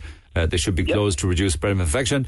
A texter says some wards go without full clean because of lack of staff, and this could be up to including very, very serious cross infections. As in, COVID patients could make other people sick. Yeah, we've had COVID patients, and I I caught the flu after Christmas because of a, a patient with the flu out of his ward, just walking or out of his room, just walking around. Um, we've had COVID rooms where the patient is taken out, the door is left wide open, the door is meant to be closed to stop because it's airborne. We're not told about it. We walk in. When we get sick, then there's no cover. So there's extra pressure put back on the cleaning staff again. And if staff, again, just to reiterate a point that I was talking to Gillian about, if, if staff leave, they are not replaced. No, because of the, the recruiting embargo. Okay. But yet there was spent 1.8 billion on agency staff in three years. Uh, agency staff doesn't apply to housekeeping, as far as I know. I'm not saying that, but it's uh, yeah, but it's still a one point. It's still a 1.8 billion euro budget that's being spent on agency staff, while not replacing people who are leaving housekeeping. Yeah. That money could be put to better use if, if, if, if the will was there. Okay, okay, okay. Um, what else am I seeing here by text that I'd like you to maybe comment at? What's the atmosphere like in the job?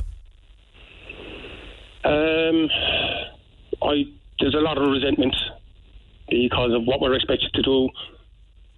Um, the banding was a real, real issue with us The which because we're doing the exact the banding. We're doing the exact same job. being moved up Um, the bands, yeah, yeah. Yeah, they, they, yeah, they went up a band and yet again, cleaners forgotten. And do you do you do you get to talk to management to express your concerns, or or you know, or, or are they is it unheard when you do? Uh, as in talking to my supervisors. Anyone right up through the chain of command are they aware? Oh, it's it's just it just gets forgotten, or it's just always do what we can, and you'll never hear any more about. Okay, okay, okay. It's worrying. It's very worrying. Can I can I just ask you as well because I've also been receiving over the past few days um, a lot of unhappiness with regards to, and this might sound like Mickey Mouse to others, but it seems to be an issue for staff. All of the parking spaces are gone for staff, are they? I, I see here in, in, in Uh, Cor- I see here in Curraheen that there are now shuttle buses and there are hundreds and hundreds and hundreds of cars parked up by CUH staff. Yeah. Yeah. Okay. Um, and not not just here, I believe believe also um, there are three or four other different locations where you park up and get the bus to work. Is that is that working out? That wouldn't apply to me because I'm I'm on a bus. Uh, I'm on the two one six um, bus route, so I can get the bus. But that's an hour's journey to me in the morning. Okay. Uh, So just, I just see somebody saying here. And an hour home. Okay, well, it doesn't apply to you, but somebody says regarding the parking, some people are commuting up to an hour um, as a result of moving the 5,000 staff parking place. 5,000 staff parking places in CUH, was there? Yeah. Wow. And many are leaving because there's too much hassle now to get to work. We have one woman who comes from Limerick and others need to get three buses. Um, why is it a hassle, though, to, to park up, say, in Curraheen um, and get the shuttle bus to the CUH? Because it was, in the past, you were allowed just park at the CUH, was it? Yeah, I I I, I have a car and I, I the park, but since the parking is gone, I've, I've had to rely on bus. So to get parking, even when there was parking, you'd have to be in at quarter to seven. If you didn't get in by then, there was no parking space. If you weren't in. If you were in quarter past twenty past seven, you would find it extremely difficulty, even when there was parking, to get. Okay, but what's spot. the what's the general vibe at CUH with regards to losing all the five thousand staff parking places? Uh, a lot of people are angry. It's it's, it's extra travelling. Oh, sorry, I don't know. You're still there? you still there on on four? Sorry about that. You say what do you say that there's no apologies? Let me get let me get Mike on the air. A lot of people are angry. Mike, good morning.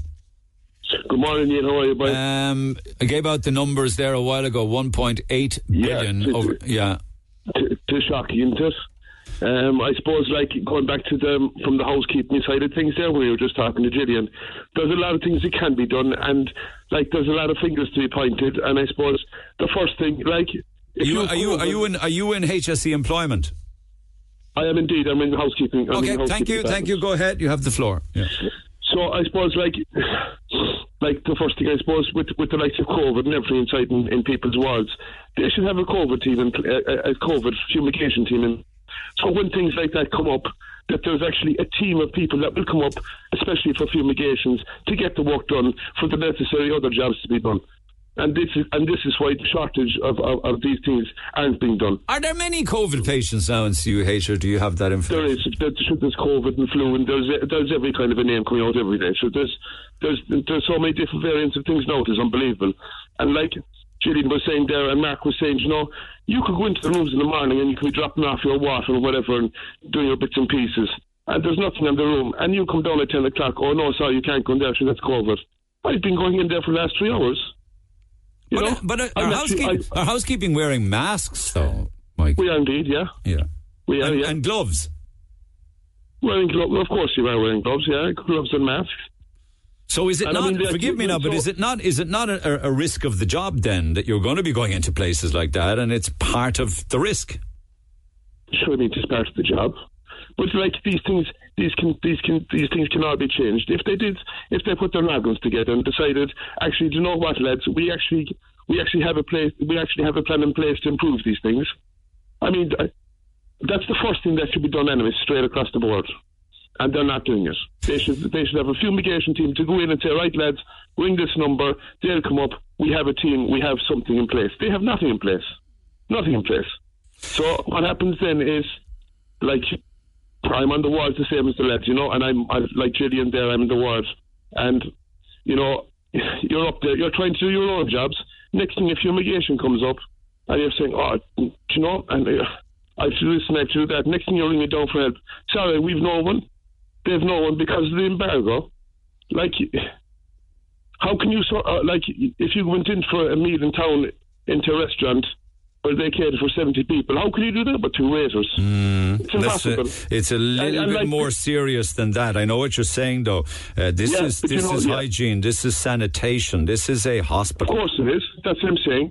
There's more to it for us. But you get what I'm co- you get what I I'm do. coming from. No, I do. I mean, I can see, I can see the result of cha- of chaos. And um, uh, the original emailer here, whistleblower, if you like, uh, said, "I loved going to work. I genuinely love my job, but I can tell you, people don't like it anymore. The fear and the dread and the worry of what's going to be said, or how much work I have to do, and how many wards I have to cover." Um, that's all it is. It's trying to do what we can in very little time, and we're still expected to maintain the high level of cleaning. But you know what the word is there, Neil, and I'd be very blunt with you, is you're a dog's body. That's it. You're a dog's body. But you're not disrespected, though, are you? Come on, you've you've uh, you've been talking about it there for the, for the last while. You're a dog's body because when you go in in the morning, that's your floor, right? So when you ring down and you say, "Look, it's like I mean, we can't put it all on management, we can't put it all on management." But if I ring down the morning and say, "Right, I've two COVID rooms here, uh, I've no one," um, the, the the floor staff may be gone home. They go home at half past four. That's fine. Their shift is eight to half four. But it always seems to be around the half four mark, right? There can be loads of bodies around, there, there can be no one around. So there is half past four, you're stuck on your own. So you could be, we'd say, half past three in the evening. A lot of the floors would have their dinners, dinners at half past four. So you're expected to go in, do a full fumigation, come out, do all your necessary bits and pieces, and get set, get set for dinner. And that's not what's happening. What's happening is, is the trolleys are racing down the corridor. The catering staff are getting pissed off because you're not there. You're pissed off because you're inside doing a job that uh, obviously we, that has to get done. But like, for like, we're talking about the HSE. I mean, put your brains together and and say, right, this isn't working and it's going on for long enough. We need to get fumigation uh, a team in place. We need to have we need to have these things in order. You have to get your ducks in order in order to do a job properly. But if there's a recruitment embargo across the HSE, right? And that was alarming when I when I heard that. I was quite alarmed at that. I was. I was thinking the like one of the only places where we don't have enough people as it is was within the HSE, and now there's a recruitment embargo. So th- so it means nobody's being hired, but there's no one replacing wastage or people leaving the job or people getting sick. unless correct, they, unless I just want to understand this, the logic of it. Unless they spend 1.8 billion over three years on agency staff, but that agency staff does not include housekeeping, is it? Correct. Correct. So housekeeping really is. Um, So housekeeping are getting nailed from the minute they walk in the door in the morning. You're up against a brick wall, and it's a case of how many of them can you climb? And if you can climb enough, we'll put up another four, in front of you. But why That's doesn't senior to. management know that actually, lads, this is a very risky business? And Well, I suppose senior management do know, but what, what, what's going to be done about it? Like, what's going to be done about it for us? Because I mean, what what what do, what do we do? Like we've gone down union, going down to talking to union, and all this. That, that doesn't seem to be happening inside the hospital at all. I I I, I don't know what what union are going to help us.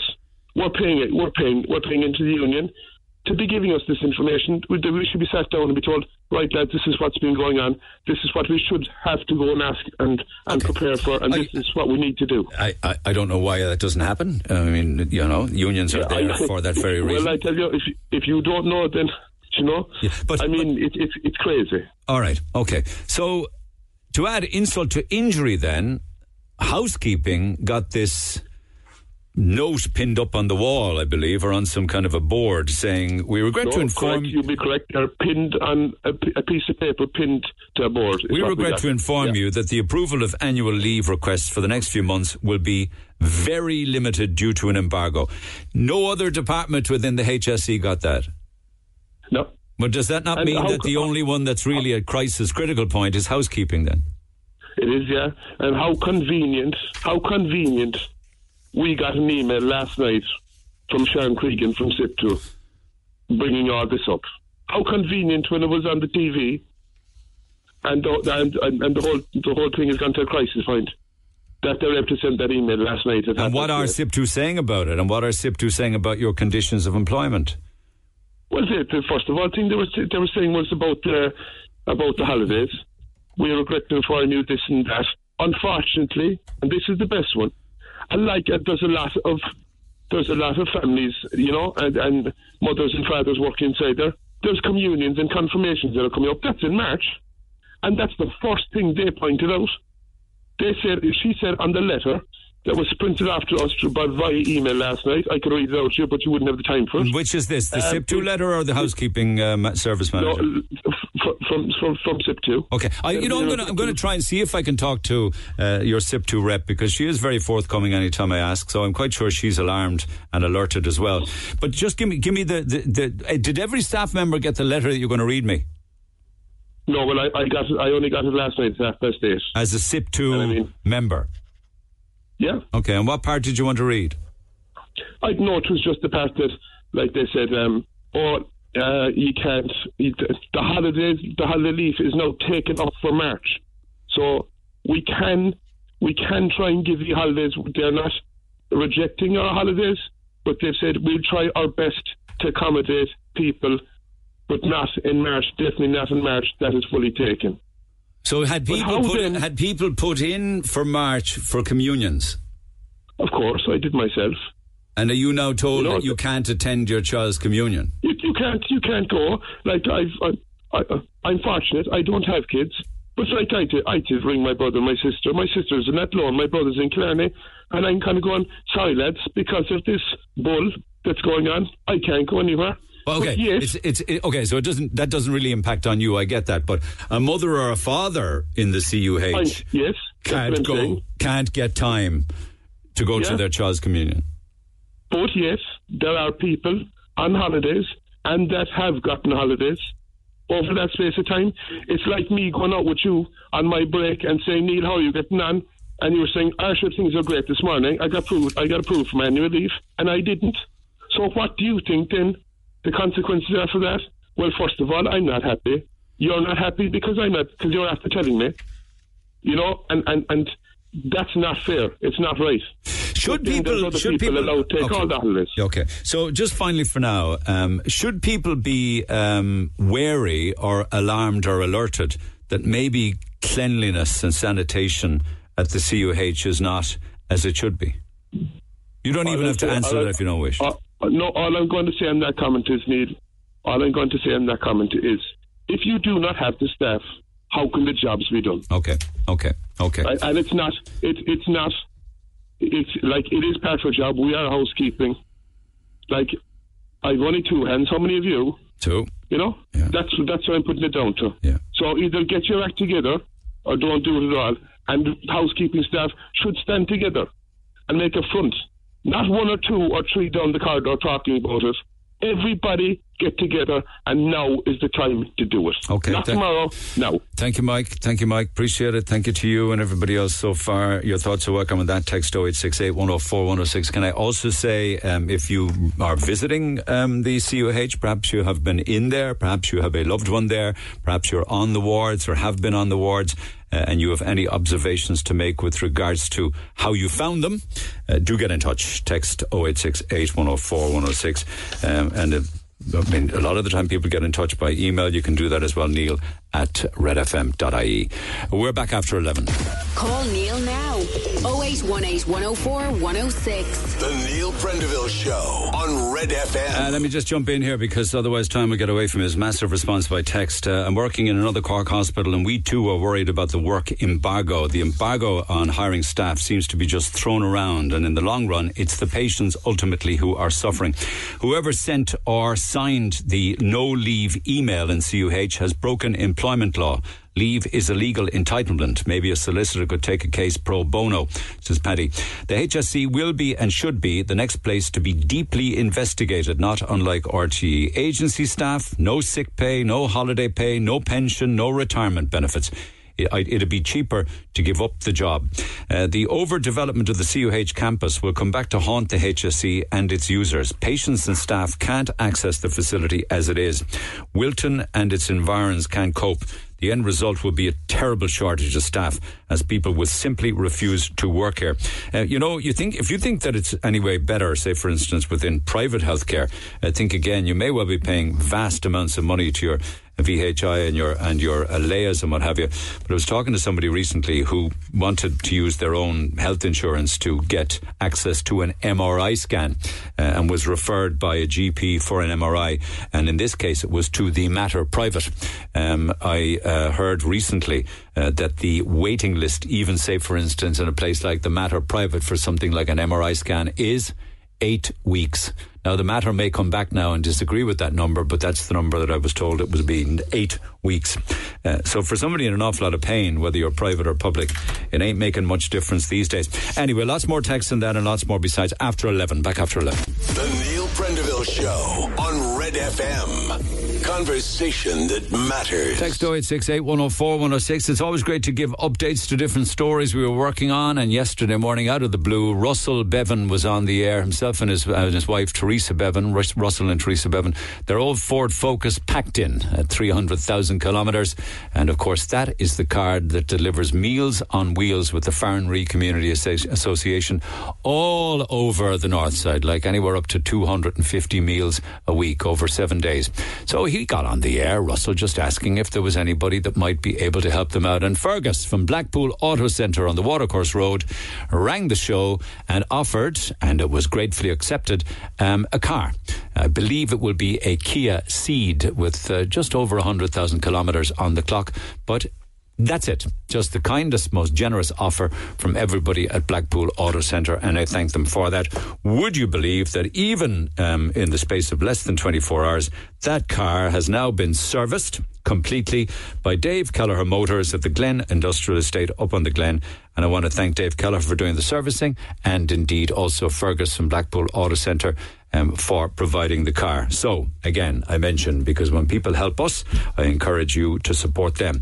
Dave Kelleher Motors up at the Glen Industrial Estate um, for servicing. And indeed, if you're in the market for a motor car, why not just check out Fergus and the gang at Blackpool Auto Centre? You might never know. There might be something there you'd like. But I'm only saying, I'm just passing it on because it's important to pass on, isn't it?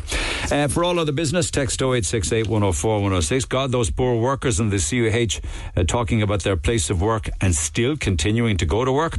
It sounds shockingly bad there, says Marie in Clon. I'm listening to the show as always, and I'm a healthcare assistant with the HSE. I won't mention names, but I completely agree with the people you've on air. It's shocking I'm in the process of a notice period. The relief I feel is unreal that I'm leaving. The seniority slash junior bullying is unreal.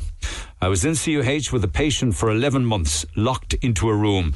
That I don't understand. So, can you please come back to me and explain how? You know what? What? What? What is the medical necessity? I don't know.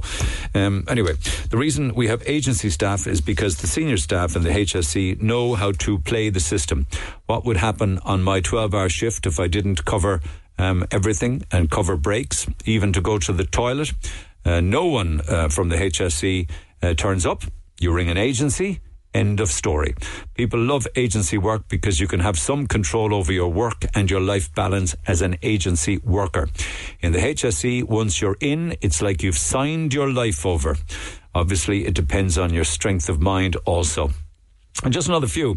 Everyone wants a team to do their job.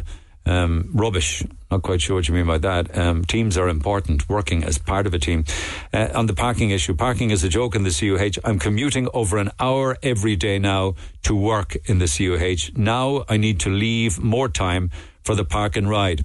You see, the CUH is just greedy. They want every discipline of medicine with no facilities for their staff. Now they're building a children's hospital on top of everything else and no parking for staff or patients. Where does all this stop? I tell you something, out here in Curraheen, the amount of cars that have been arriving and every week there's more and more of them. I'd say it's probably full now at this stage. And this is a big university uh, technology park and the park and ride. They've got their own coaches then taking the staff to the CUH all day long, ferrying back and forth. I'm sure there are amazing people drawing the dole, or Ukrainians in Cork who might love a job, even temporarily, out in the CUH. There is a hiring embargo in the HSE, so they can't actually hire anybody.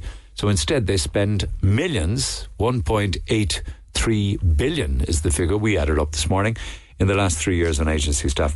I know a girl working four nights on, four nights off, eight to eight in that hospital. She is completely exhausted all of the time. She comes home, gets about four hours sleep because she has to get up to do the school run. All this while she pays 1,850 euro monthly for her mortgage, sold by this corrupt government to a vulture fund. The country is screwed when, oh, when are we going to stand up to all of this? And one final one, Paddy says that the CUH built a six level multi story car park, charging the public three euro an hour or part of it. They could nearly finance the CUH itself for an entire year. Did no one think of that, says Paddy. Yeah. And what do you think would happen then if people were going in and out of the CUH and they were being charged three euro an hour for the pleasure of doing it? It'd be a lot longer in the multi story than one hour or 59 minutes, I can tell you. Anyway, text 0868 104 106, the Neil Prendeville Show with Mercedes Benz Cork. Back after the break. The Neil Prendeville Show on Red FM. Conversation that matters. Um, you're aware that Tony Holohan, is getting a new job, a different job. He's the former chief medical officer. He's lined up a new medical role. I'm reading from Fionn Sheahan's copy in The Independent. He's lined up a new medical role after his previous planned job collapsed in scandal. You remember, I think it was the uh, uh, the Trinity College job. Uh, he became a household name during COVID, uh, poised now to become a consultant in public health medicine on a far bigger salary. Good luck to him. He'll be working specifically on cancer prevention and treatment, despite his role in the CervicalCheck scandal being the source of controversy as well. So the new job is 257 grand, well above what he was paid as a chief medical officer. Some texters suggesting how, if there's an embargo within the uh, HSE, can a job like that be created if they're not hiring? An interesting question. Text 0868 104 106. Meanwhile, um, mentioned earlier on this morning in different uh, conversations and indeed with the very first email that I read out from somebody working in housekeeping. It's so bad in housekeeping. Work has quadrupled. There's no support. There's men and women who did everything during COVID, get zero recognition. And the email then goes on to talk about colleagues upset, crying, broken. And I don't say this lightly. Uh, I used to love going to work. I genuinely did, but now I hate my job um, and then talks about uh, the level of work, the lack of staff, and on top of it, adding insult to injury. Uh, another notice now saying that annual leave approval for the next few months will be very limited. Perhaps very limited is another way of saying all leave is cancelled. So, uh, SIPTU represent many of the workers in that area of the uh, CUH. Sharon Cregan is the SIPTU industrial organiser of Health Division out there, represents staff and joins me by phone. Sharon, good morning. You, good morning, Neil. You're clearly aware of all of this and lots more besides. Um, where to begin? Um, one, of the aspects that people seem very annoyed about is that they got bypassed for increases in wages. They call it banding, the banding issue. Job of when other departments, particularly after COVID, did get moved up the bands and got wage increases. Um, what are your thoughts on that alone?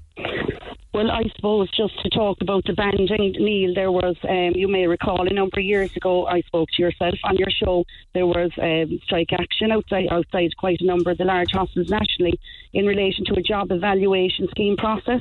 And the job evaluation scheme process that pertained to the support grade um, staff nationally, which would be porters, housekeeping, um, catering, security, and all of the other uh, support staff grades the job evaluation process was there to uh, evaluate the positions and the, the, the, job descriptions and to see how they've evolved over the years and to, you know, hopefully at the end of the processes to um, implement a regrade or an upgrade.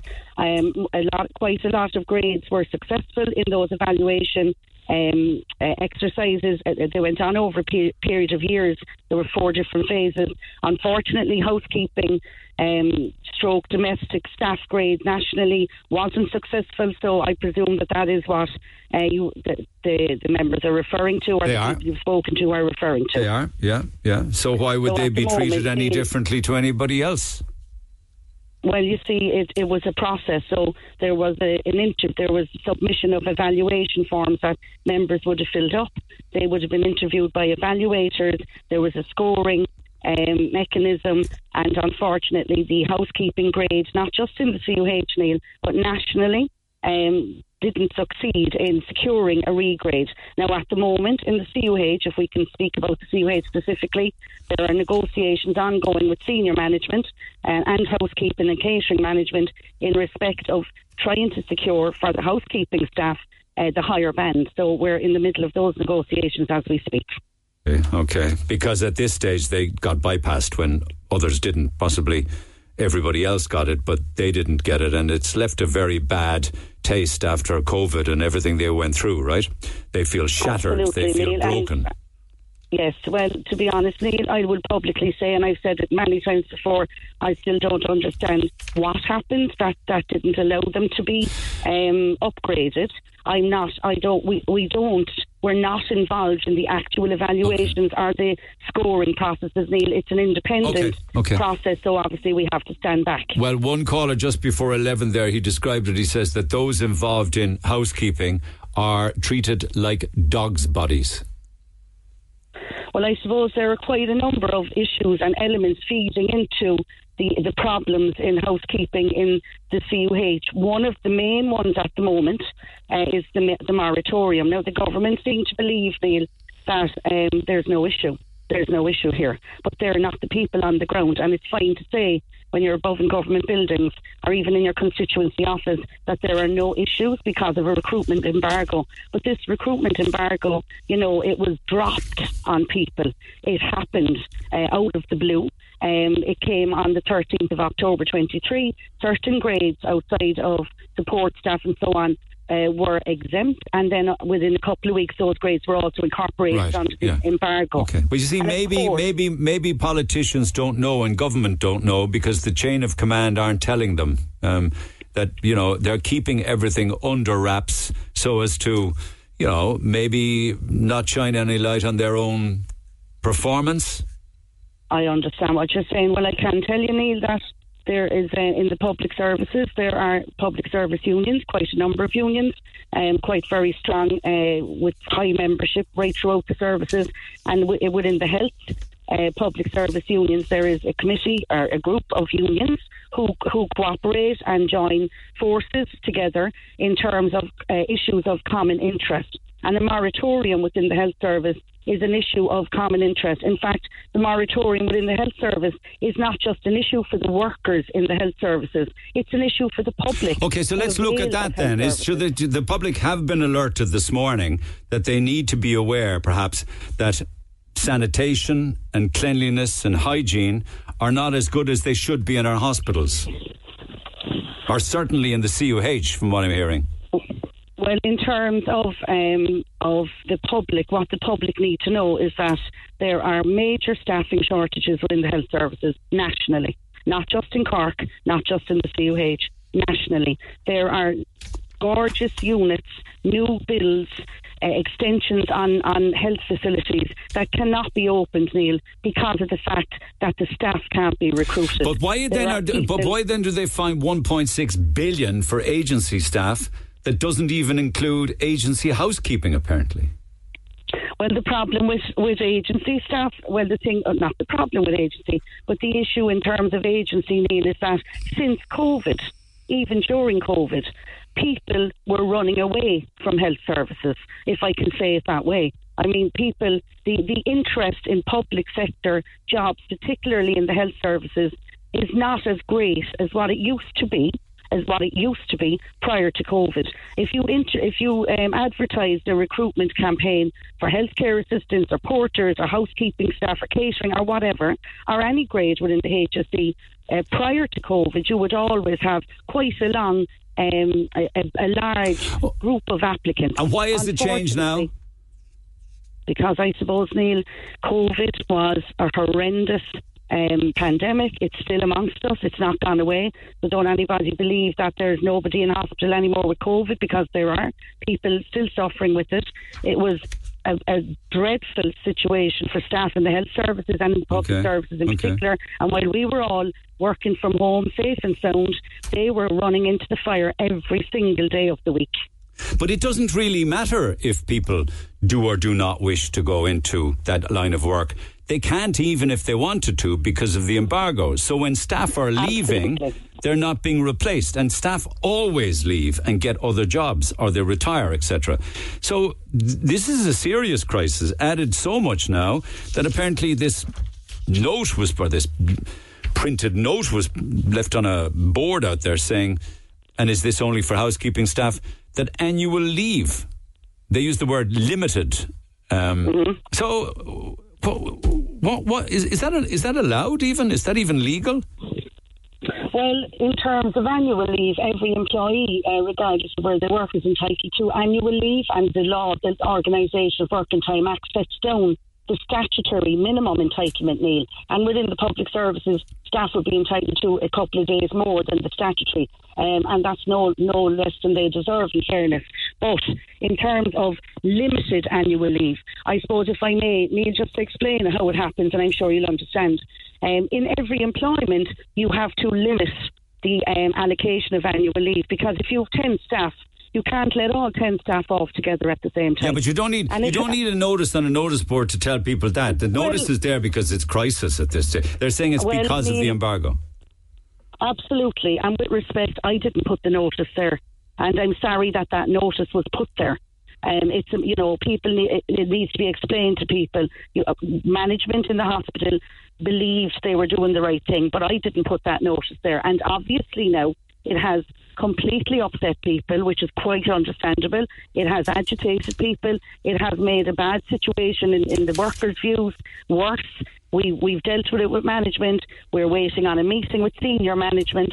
Um, we're looking at what what can we do. I mean, everybody's hands are tied behind their backs here, Neil, in terms of the recruitment ban, uh, the recruitment freeze, and the embargo. The problem here as well is that over the years in the CUH and in other locations, particularly in CUH, because it's such a large campus, such a large campus, the housekeeping department and other departments would bring students in part-time workers, which was great fabulous workers. They'd bring them in at the high annual leave demand periods of the year, midterms, Easter, summertime, Christmas time. Yeah. And they would bring the students in as locums and they would work and therefore you're able to free up addition your staff, you're allowed to give them the annual leave, you're able to sanction annual leave to a high extent wherever, whenever possible. but The are there other- is you can't recruit those, Uh, those yeah. But are there- you can't recruit the part. Okay, so we're looking at housekeeping. We're, we've been looking at portering, kitchens, and security.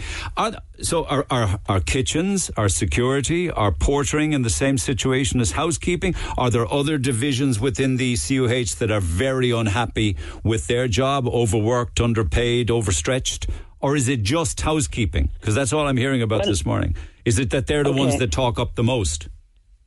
Well, I suppose in terms of the overstretching and the uh, undervalued, all, all health service workers in, in COVID and, and prior to COVID and post COVID uh, or post the pandemic uh, would would obviously feel that way, and it's quite understandable, Neil, because I speak to members in the health services every single day of the week. That's my job. I liaise with staff, I liaise with management, and it's not getting any easier. It's certainly not getting any easier in the public services and health in particular. And the very fact that there are major recruitment and retention issues prior to the embargo, Neil, prior to the embargo. Major recruitment and retention issues. For the first time ever, the HSE went international advertising for support staff a number of years ago, which they've never done. They would always internationally advertise for nursing, you know, allied health professional grades, consultants, etc., etc. But they had to advertise uh, internationally for support staff grades, which was unheard of. Um, if they can't get staff, if they if they're putting out uh, recruitment advertising and campaigns, they're looking to recruit staff. You may not, you know, I, I somebody a manager told me recently they put a, a, a recruitment campaign out for six weeks and they got two applicants. Unheard of. It's unheard of, Neil, But- because of the situation within after COVID and the continuing situation in terms of underfunding in the overall public sector and the public services, the waiting lists, everything. Okay, You know, the backlogs in hospitals and so on. So there's a huge amount But feeding into then, this. then you have to treat your staff with respect and value them. And yet, and yet, I've here this morning, and these are direct quotes. I have seen grown men and women verbally mistreated by some management. That's one. Another one here.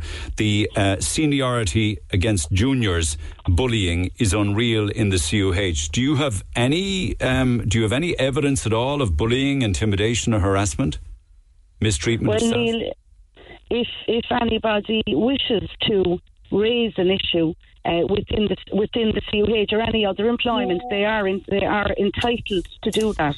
Particularly, particularly if there are issues such as you mentioned there yourself. Bullying, intimidation, harassment. I mean, they're quite serious issues, and there are policies in place. I've, you know, in the past, um, we, we deal with, the union deals with those issues and supports the member throughout the processes whereby the issues have to be dealt with. And they're taken quite seriously. So, uh, whilst I understand that people will say, oh, there's a lot of bullying and harassment, etc., etc., I'm not inundated with calls of that nature. Okay. I'm not saying, Okay. Neil, sorry, can I just say that I'm not saying that people aren't feeling that way. I'm saying that as the union official, people haven't come to me in droves to say that to me. Say the, the emailer says it makes me mad to see my colleagues upset, crying, broken, and I don't say that lightly. Incidentally, also apparently. HSE knows or CUH knows when HIQA's coming to town. Is that is that right? They get advance no- notice. Do you know anything about that? I'm not. I'm not sure about Okay. that, Neil. To be Okay. honest, I mean most of the time they're on announced inspections, but there could be where they are in announced inspections, such as in nursing homes and so on. But I wouldn't. I wouldn't be able to. No, to that but I know it's I not for you. I'm, I'm just I'm just thinking as a layperson that no HIQA or no any kind of health and safety investigation should ever be announced. It should be impromptu, unannounced. I mean, then you'll find out what's really going on. Yes. I, I would think. Yes. So, so uh, if the staff, say for instance. Decide to wish to have industrial action, say housekeeping, for instance. Would SIPTU support a strike? I've been hearing from a family member of housekeeping staff that they've been told that they will get no support from SIPTU if they decide to go industrial on this. Sorry, Neil, could you repeat that? I'm please? saying, would if the staff decide that they wish industrial action or a sta- or a strike, would SIP- SIPTU support them in that? Well, obviously, we would have to work through the processes, Neil. We're all bound, the staff and the unions and the HSE are bound by national agreements. So there are uh, industrial relations processes, as you know, um, in place. You can't just walk into a, a location and say, we're not happy with this, let's all walk outside the gate. That's not how it happens. People might believe that's how it happens, but nobody presses a nuclear button until you've exhausted the avenues by which you need to go down Well, in line with your industrial relations. I know, I understand that, and it's only right and proper because otherwise there would be chaos. But the the reason for it ultimately would be because of it would be because of an embargo on hiring staff. And the implications that's having, say, to housekeeping, and potentially the implications it's happening having for patients and their and their families. That on that basis, you would threaten industrial action if the embargo isn't Well, lifted. I well, I can say that that would be taken at a national level with the Irish Congress, trade unions, public sector unions, particularly the health unions, because it's not just our, our members, SIPTU's members that are suffering here. It's all members uh, and, and non-members even of unions uh, and workers in the health services at the moment. And I would I would imagine, Neil, that um, th- this has been looked at. I know this has been looked at very, very seriously uh, at a national level with the unions involved in the health services, our own included. I know that there has been regular engagement and liaison with the senior management and the Department of Health on this.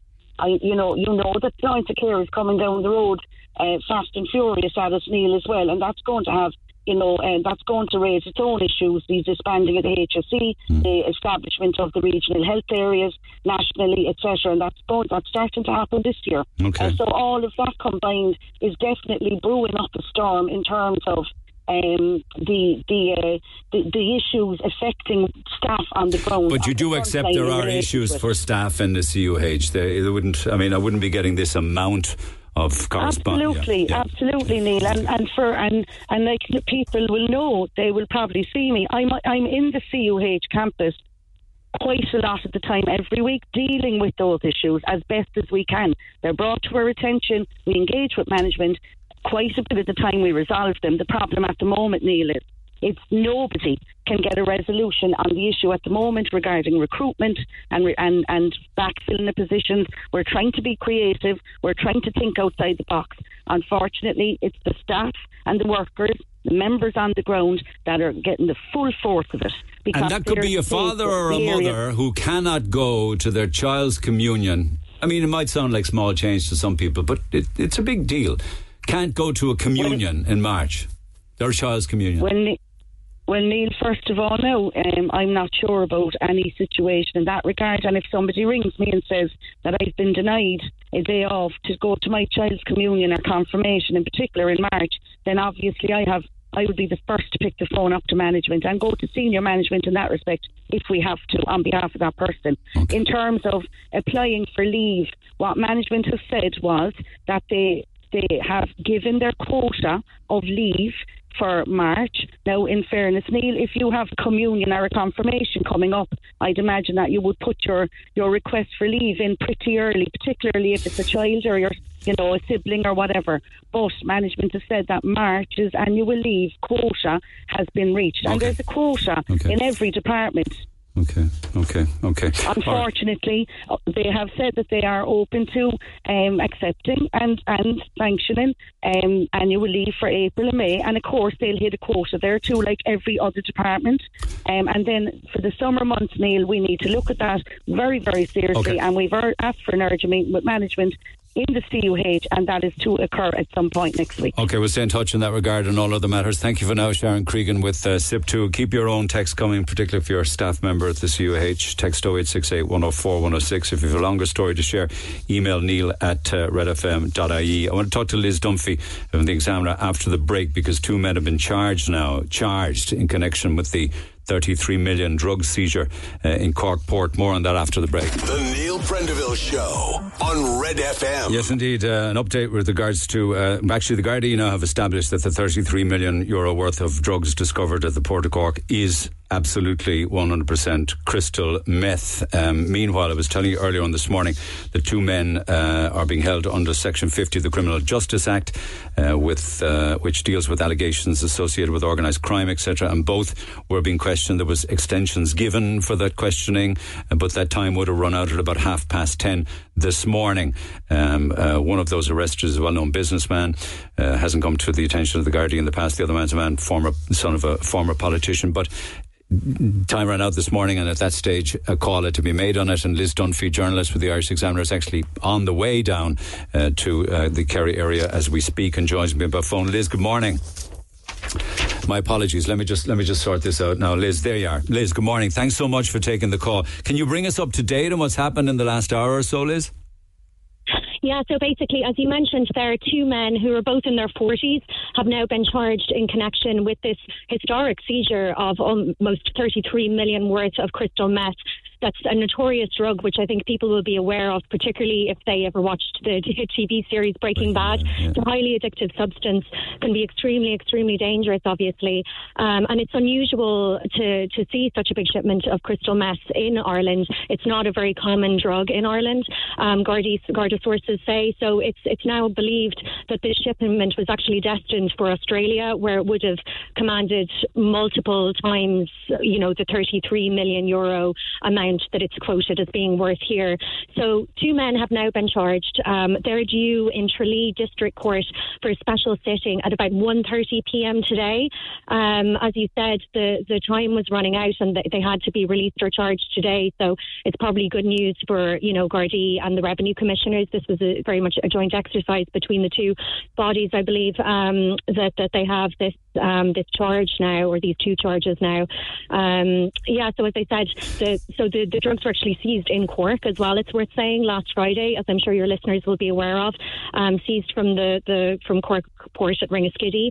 Um, but yeah, it's believed that they were due to be exported out of the country. Yeah, to Australia, 546 kilos of, of crystal meth. What mm. what typically happens, And of course, innocent and proven guilty, and the courts will will, will decide on, on whatever ultimately. But what typically happens at a, a special sitting? Today at, at half past one. Uh, we have two people charged. What, what play, how does that play out? Yeah, so I mean, they, will presumably pre- be presented to the court. The charge sheets will be read out, or the charges will be read out to the court. They may plead guilty or not guilty, but they'll, they'll probably reserve that, and and that that'll probably be about the size of it. Yeah. There may be some details given um, of of what happened when, when the drugs were seized, but it'll it'll probably be a case of the charges being read out. And um, and at, yeah. at, at, that stage today, and if you don't know, it's mm-hmm. fine to say I don't know. W- would they be identified or, or named, or would there be yeah. reporting restrictions today?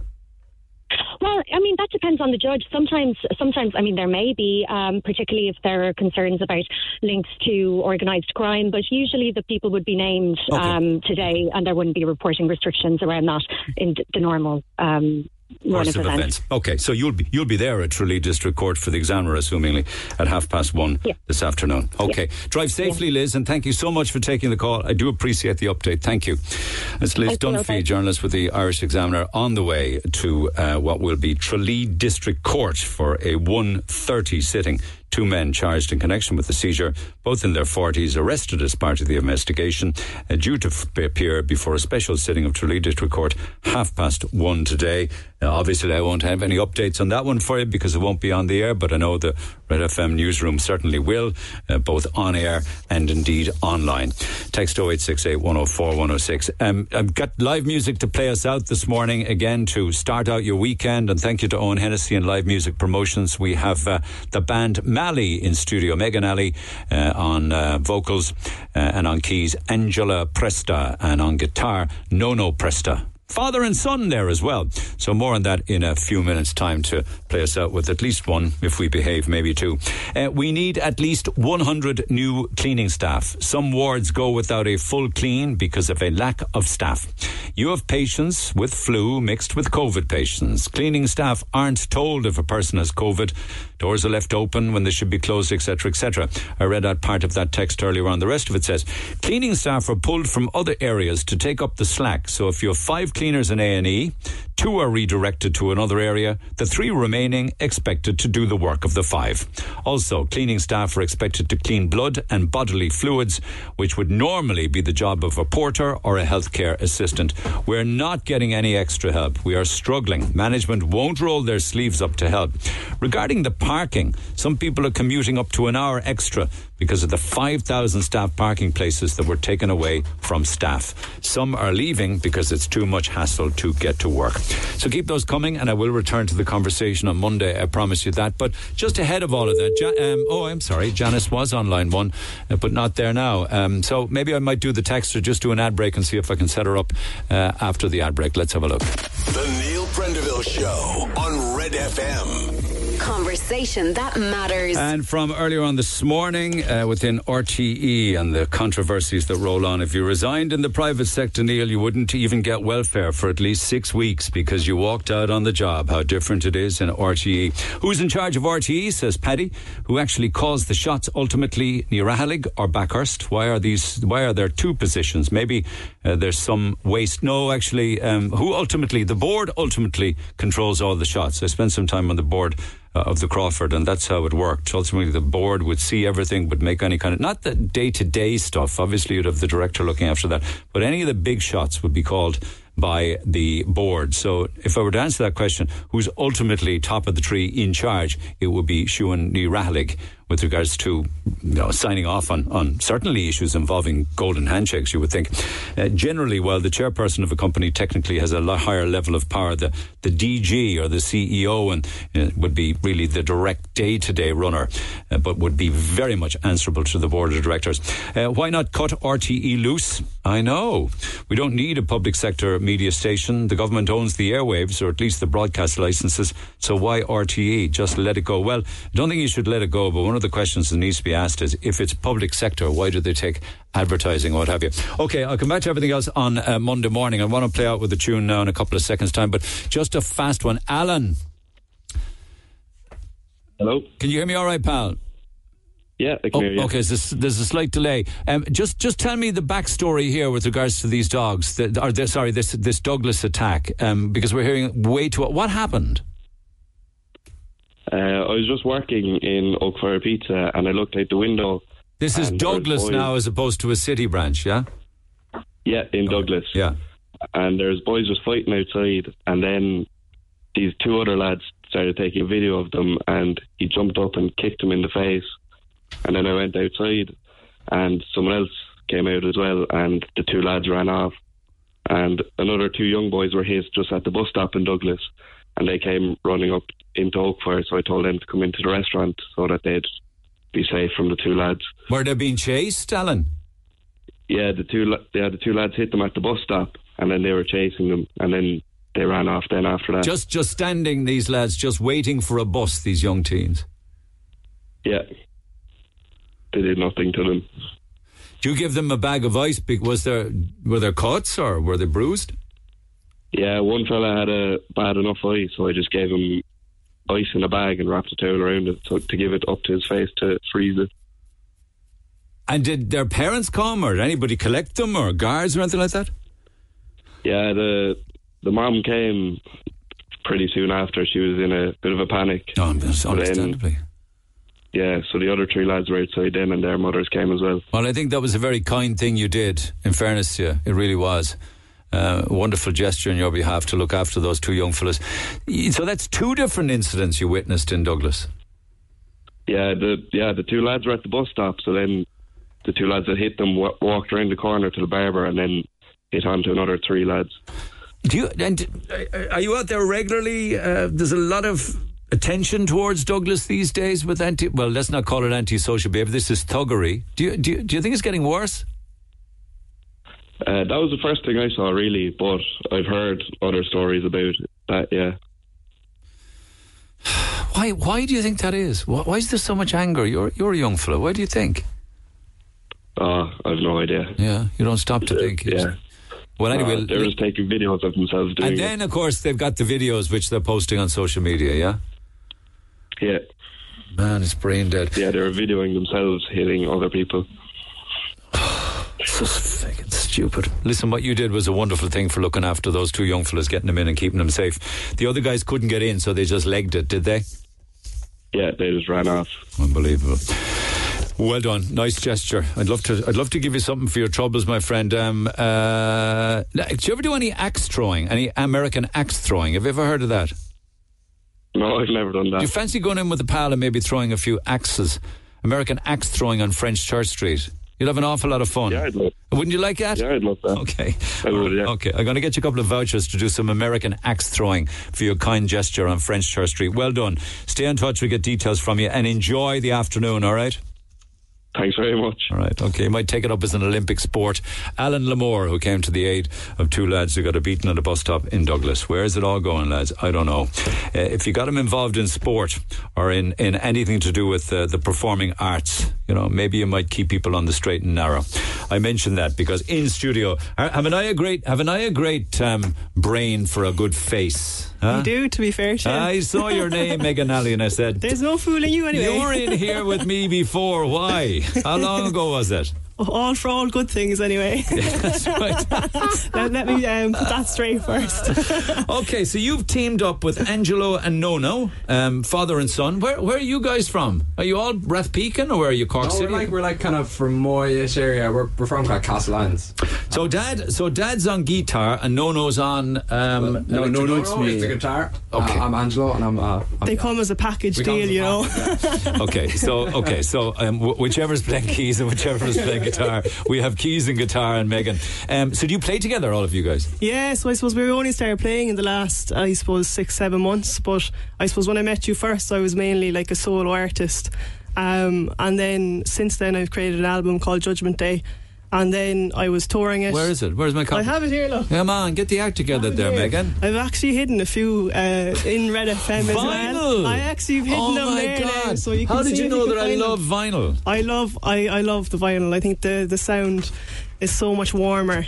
So There's it's always it's always been a dream that to have a vinyl of my own. I'm going to have to carry on my own tonight, and I'm going to play. Uh, I'm going to. Have a glass of wine now. No, I don't, I don't. I don't touch the burning liquor. No, thank you, thank you. That's not cheap to put together, though. No, it wasn't. It wasn't. But it, it was. Um, it, it was just something I always wanted to do. As I said, music keeps me um, physically poor but emotionally rich. But, what's, but what's great about, uh, I suppose, where I am right now, Neil, is um, I suppose I'm part of a band now. So I have Pete on drums, I have my, my own brother on, on backing vocals, Angelo on keys, and Nono on guitar. And we actually all write stuff together. So what's great now is not only do I suppose we have that album out, we're actually recording new material at the moment as Okay, well. um, and is this in golden discs? It, it isn't. But uh, you might do some PR there for me. And, uh, Okay, it should be. It should be, but it's certainly online, is it? It is, yeah. You can get it on Spotify or you can get it through my website. Or, Okay, yeah. so where are you gigging? Um, we're gigging in the uh, Ali Bar uh, on the 24th of, Where- of that? August. Where's that? It's in Clonakilty. Okay. Yeah, yeah. So that's we're we're planning doing a sail away uh, tour because our, our next single is called Sail Away. So I that's the plan. Can't wait to hear this album. The album is called Judgment Day by Megan Alley. So let's see. Proof of the pudding is in the tasting. Megan and Angelo and Nono uh, with the new single um, Sail Away. I was told not to count you in because I always make a balls. I don't know why I was told not to count you in. It's anticlimactic or something. I don't understand it. Off you go. One, two, three, four.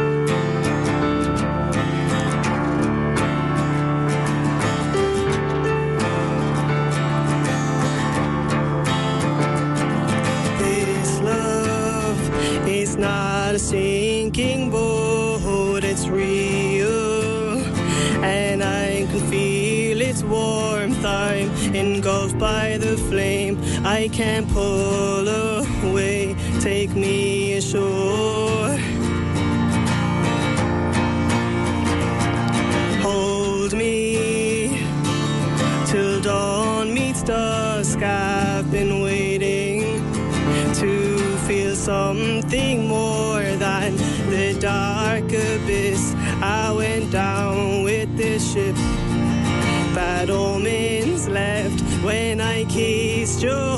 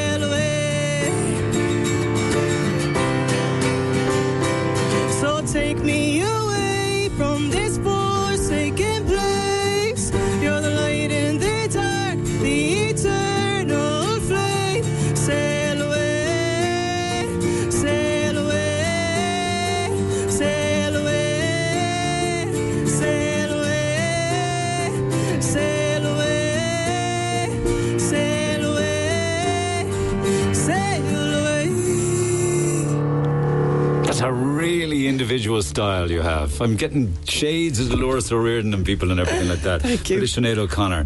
Real attitude.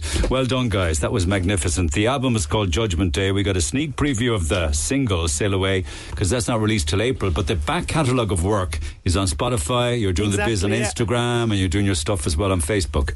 That's it. Listen, it's great to see you coming in. Thank you so much. Megan Ali, Angelo, and Nono Presta on guitar and on electric keys. Wow, that was fantastic. Best of luck. Do stay Thank in touch, so all right? Stay in touch with regards to gigs and whatever. if you do the Sail Away Definitely, yeah, yeah. I think we're it for you. hoping to get Collins and we're hoping to get uh, De Barra's. So we're just putting feeders out there now, putting it out to the universe if they're listening in. Yeah. Get this video or get Yeah, this yeah, audio up what we need. online. All right, guys. Well, thanks for coming in. Have a great weekend. Mally uh, with Megan and Angelo and Nono. I'm going to love you and leave you. Just one quick mention. A big event happening in Kanturk Mart this coming Sunday. For those of you that are into big truck runs, big trucks, there's a charity truck run this weekend in aid of Little Blue Heroes at Kanturk Mart on Sunday. And they asked me to give it a shout out. Sign on from 9 in the morning. Entry fee is 10 euro and all of the proceeds going to charity. And it's this Sunday morning at Kanturk Mart. Be a great family morning out. Have a great weekend and I'll see you Monday. When Cork talks, Cork people blow my mind. They talk to Neil Prendeville. on Red FM.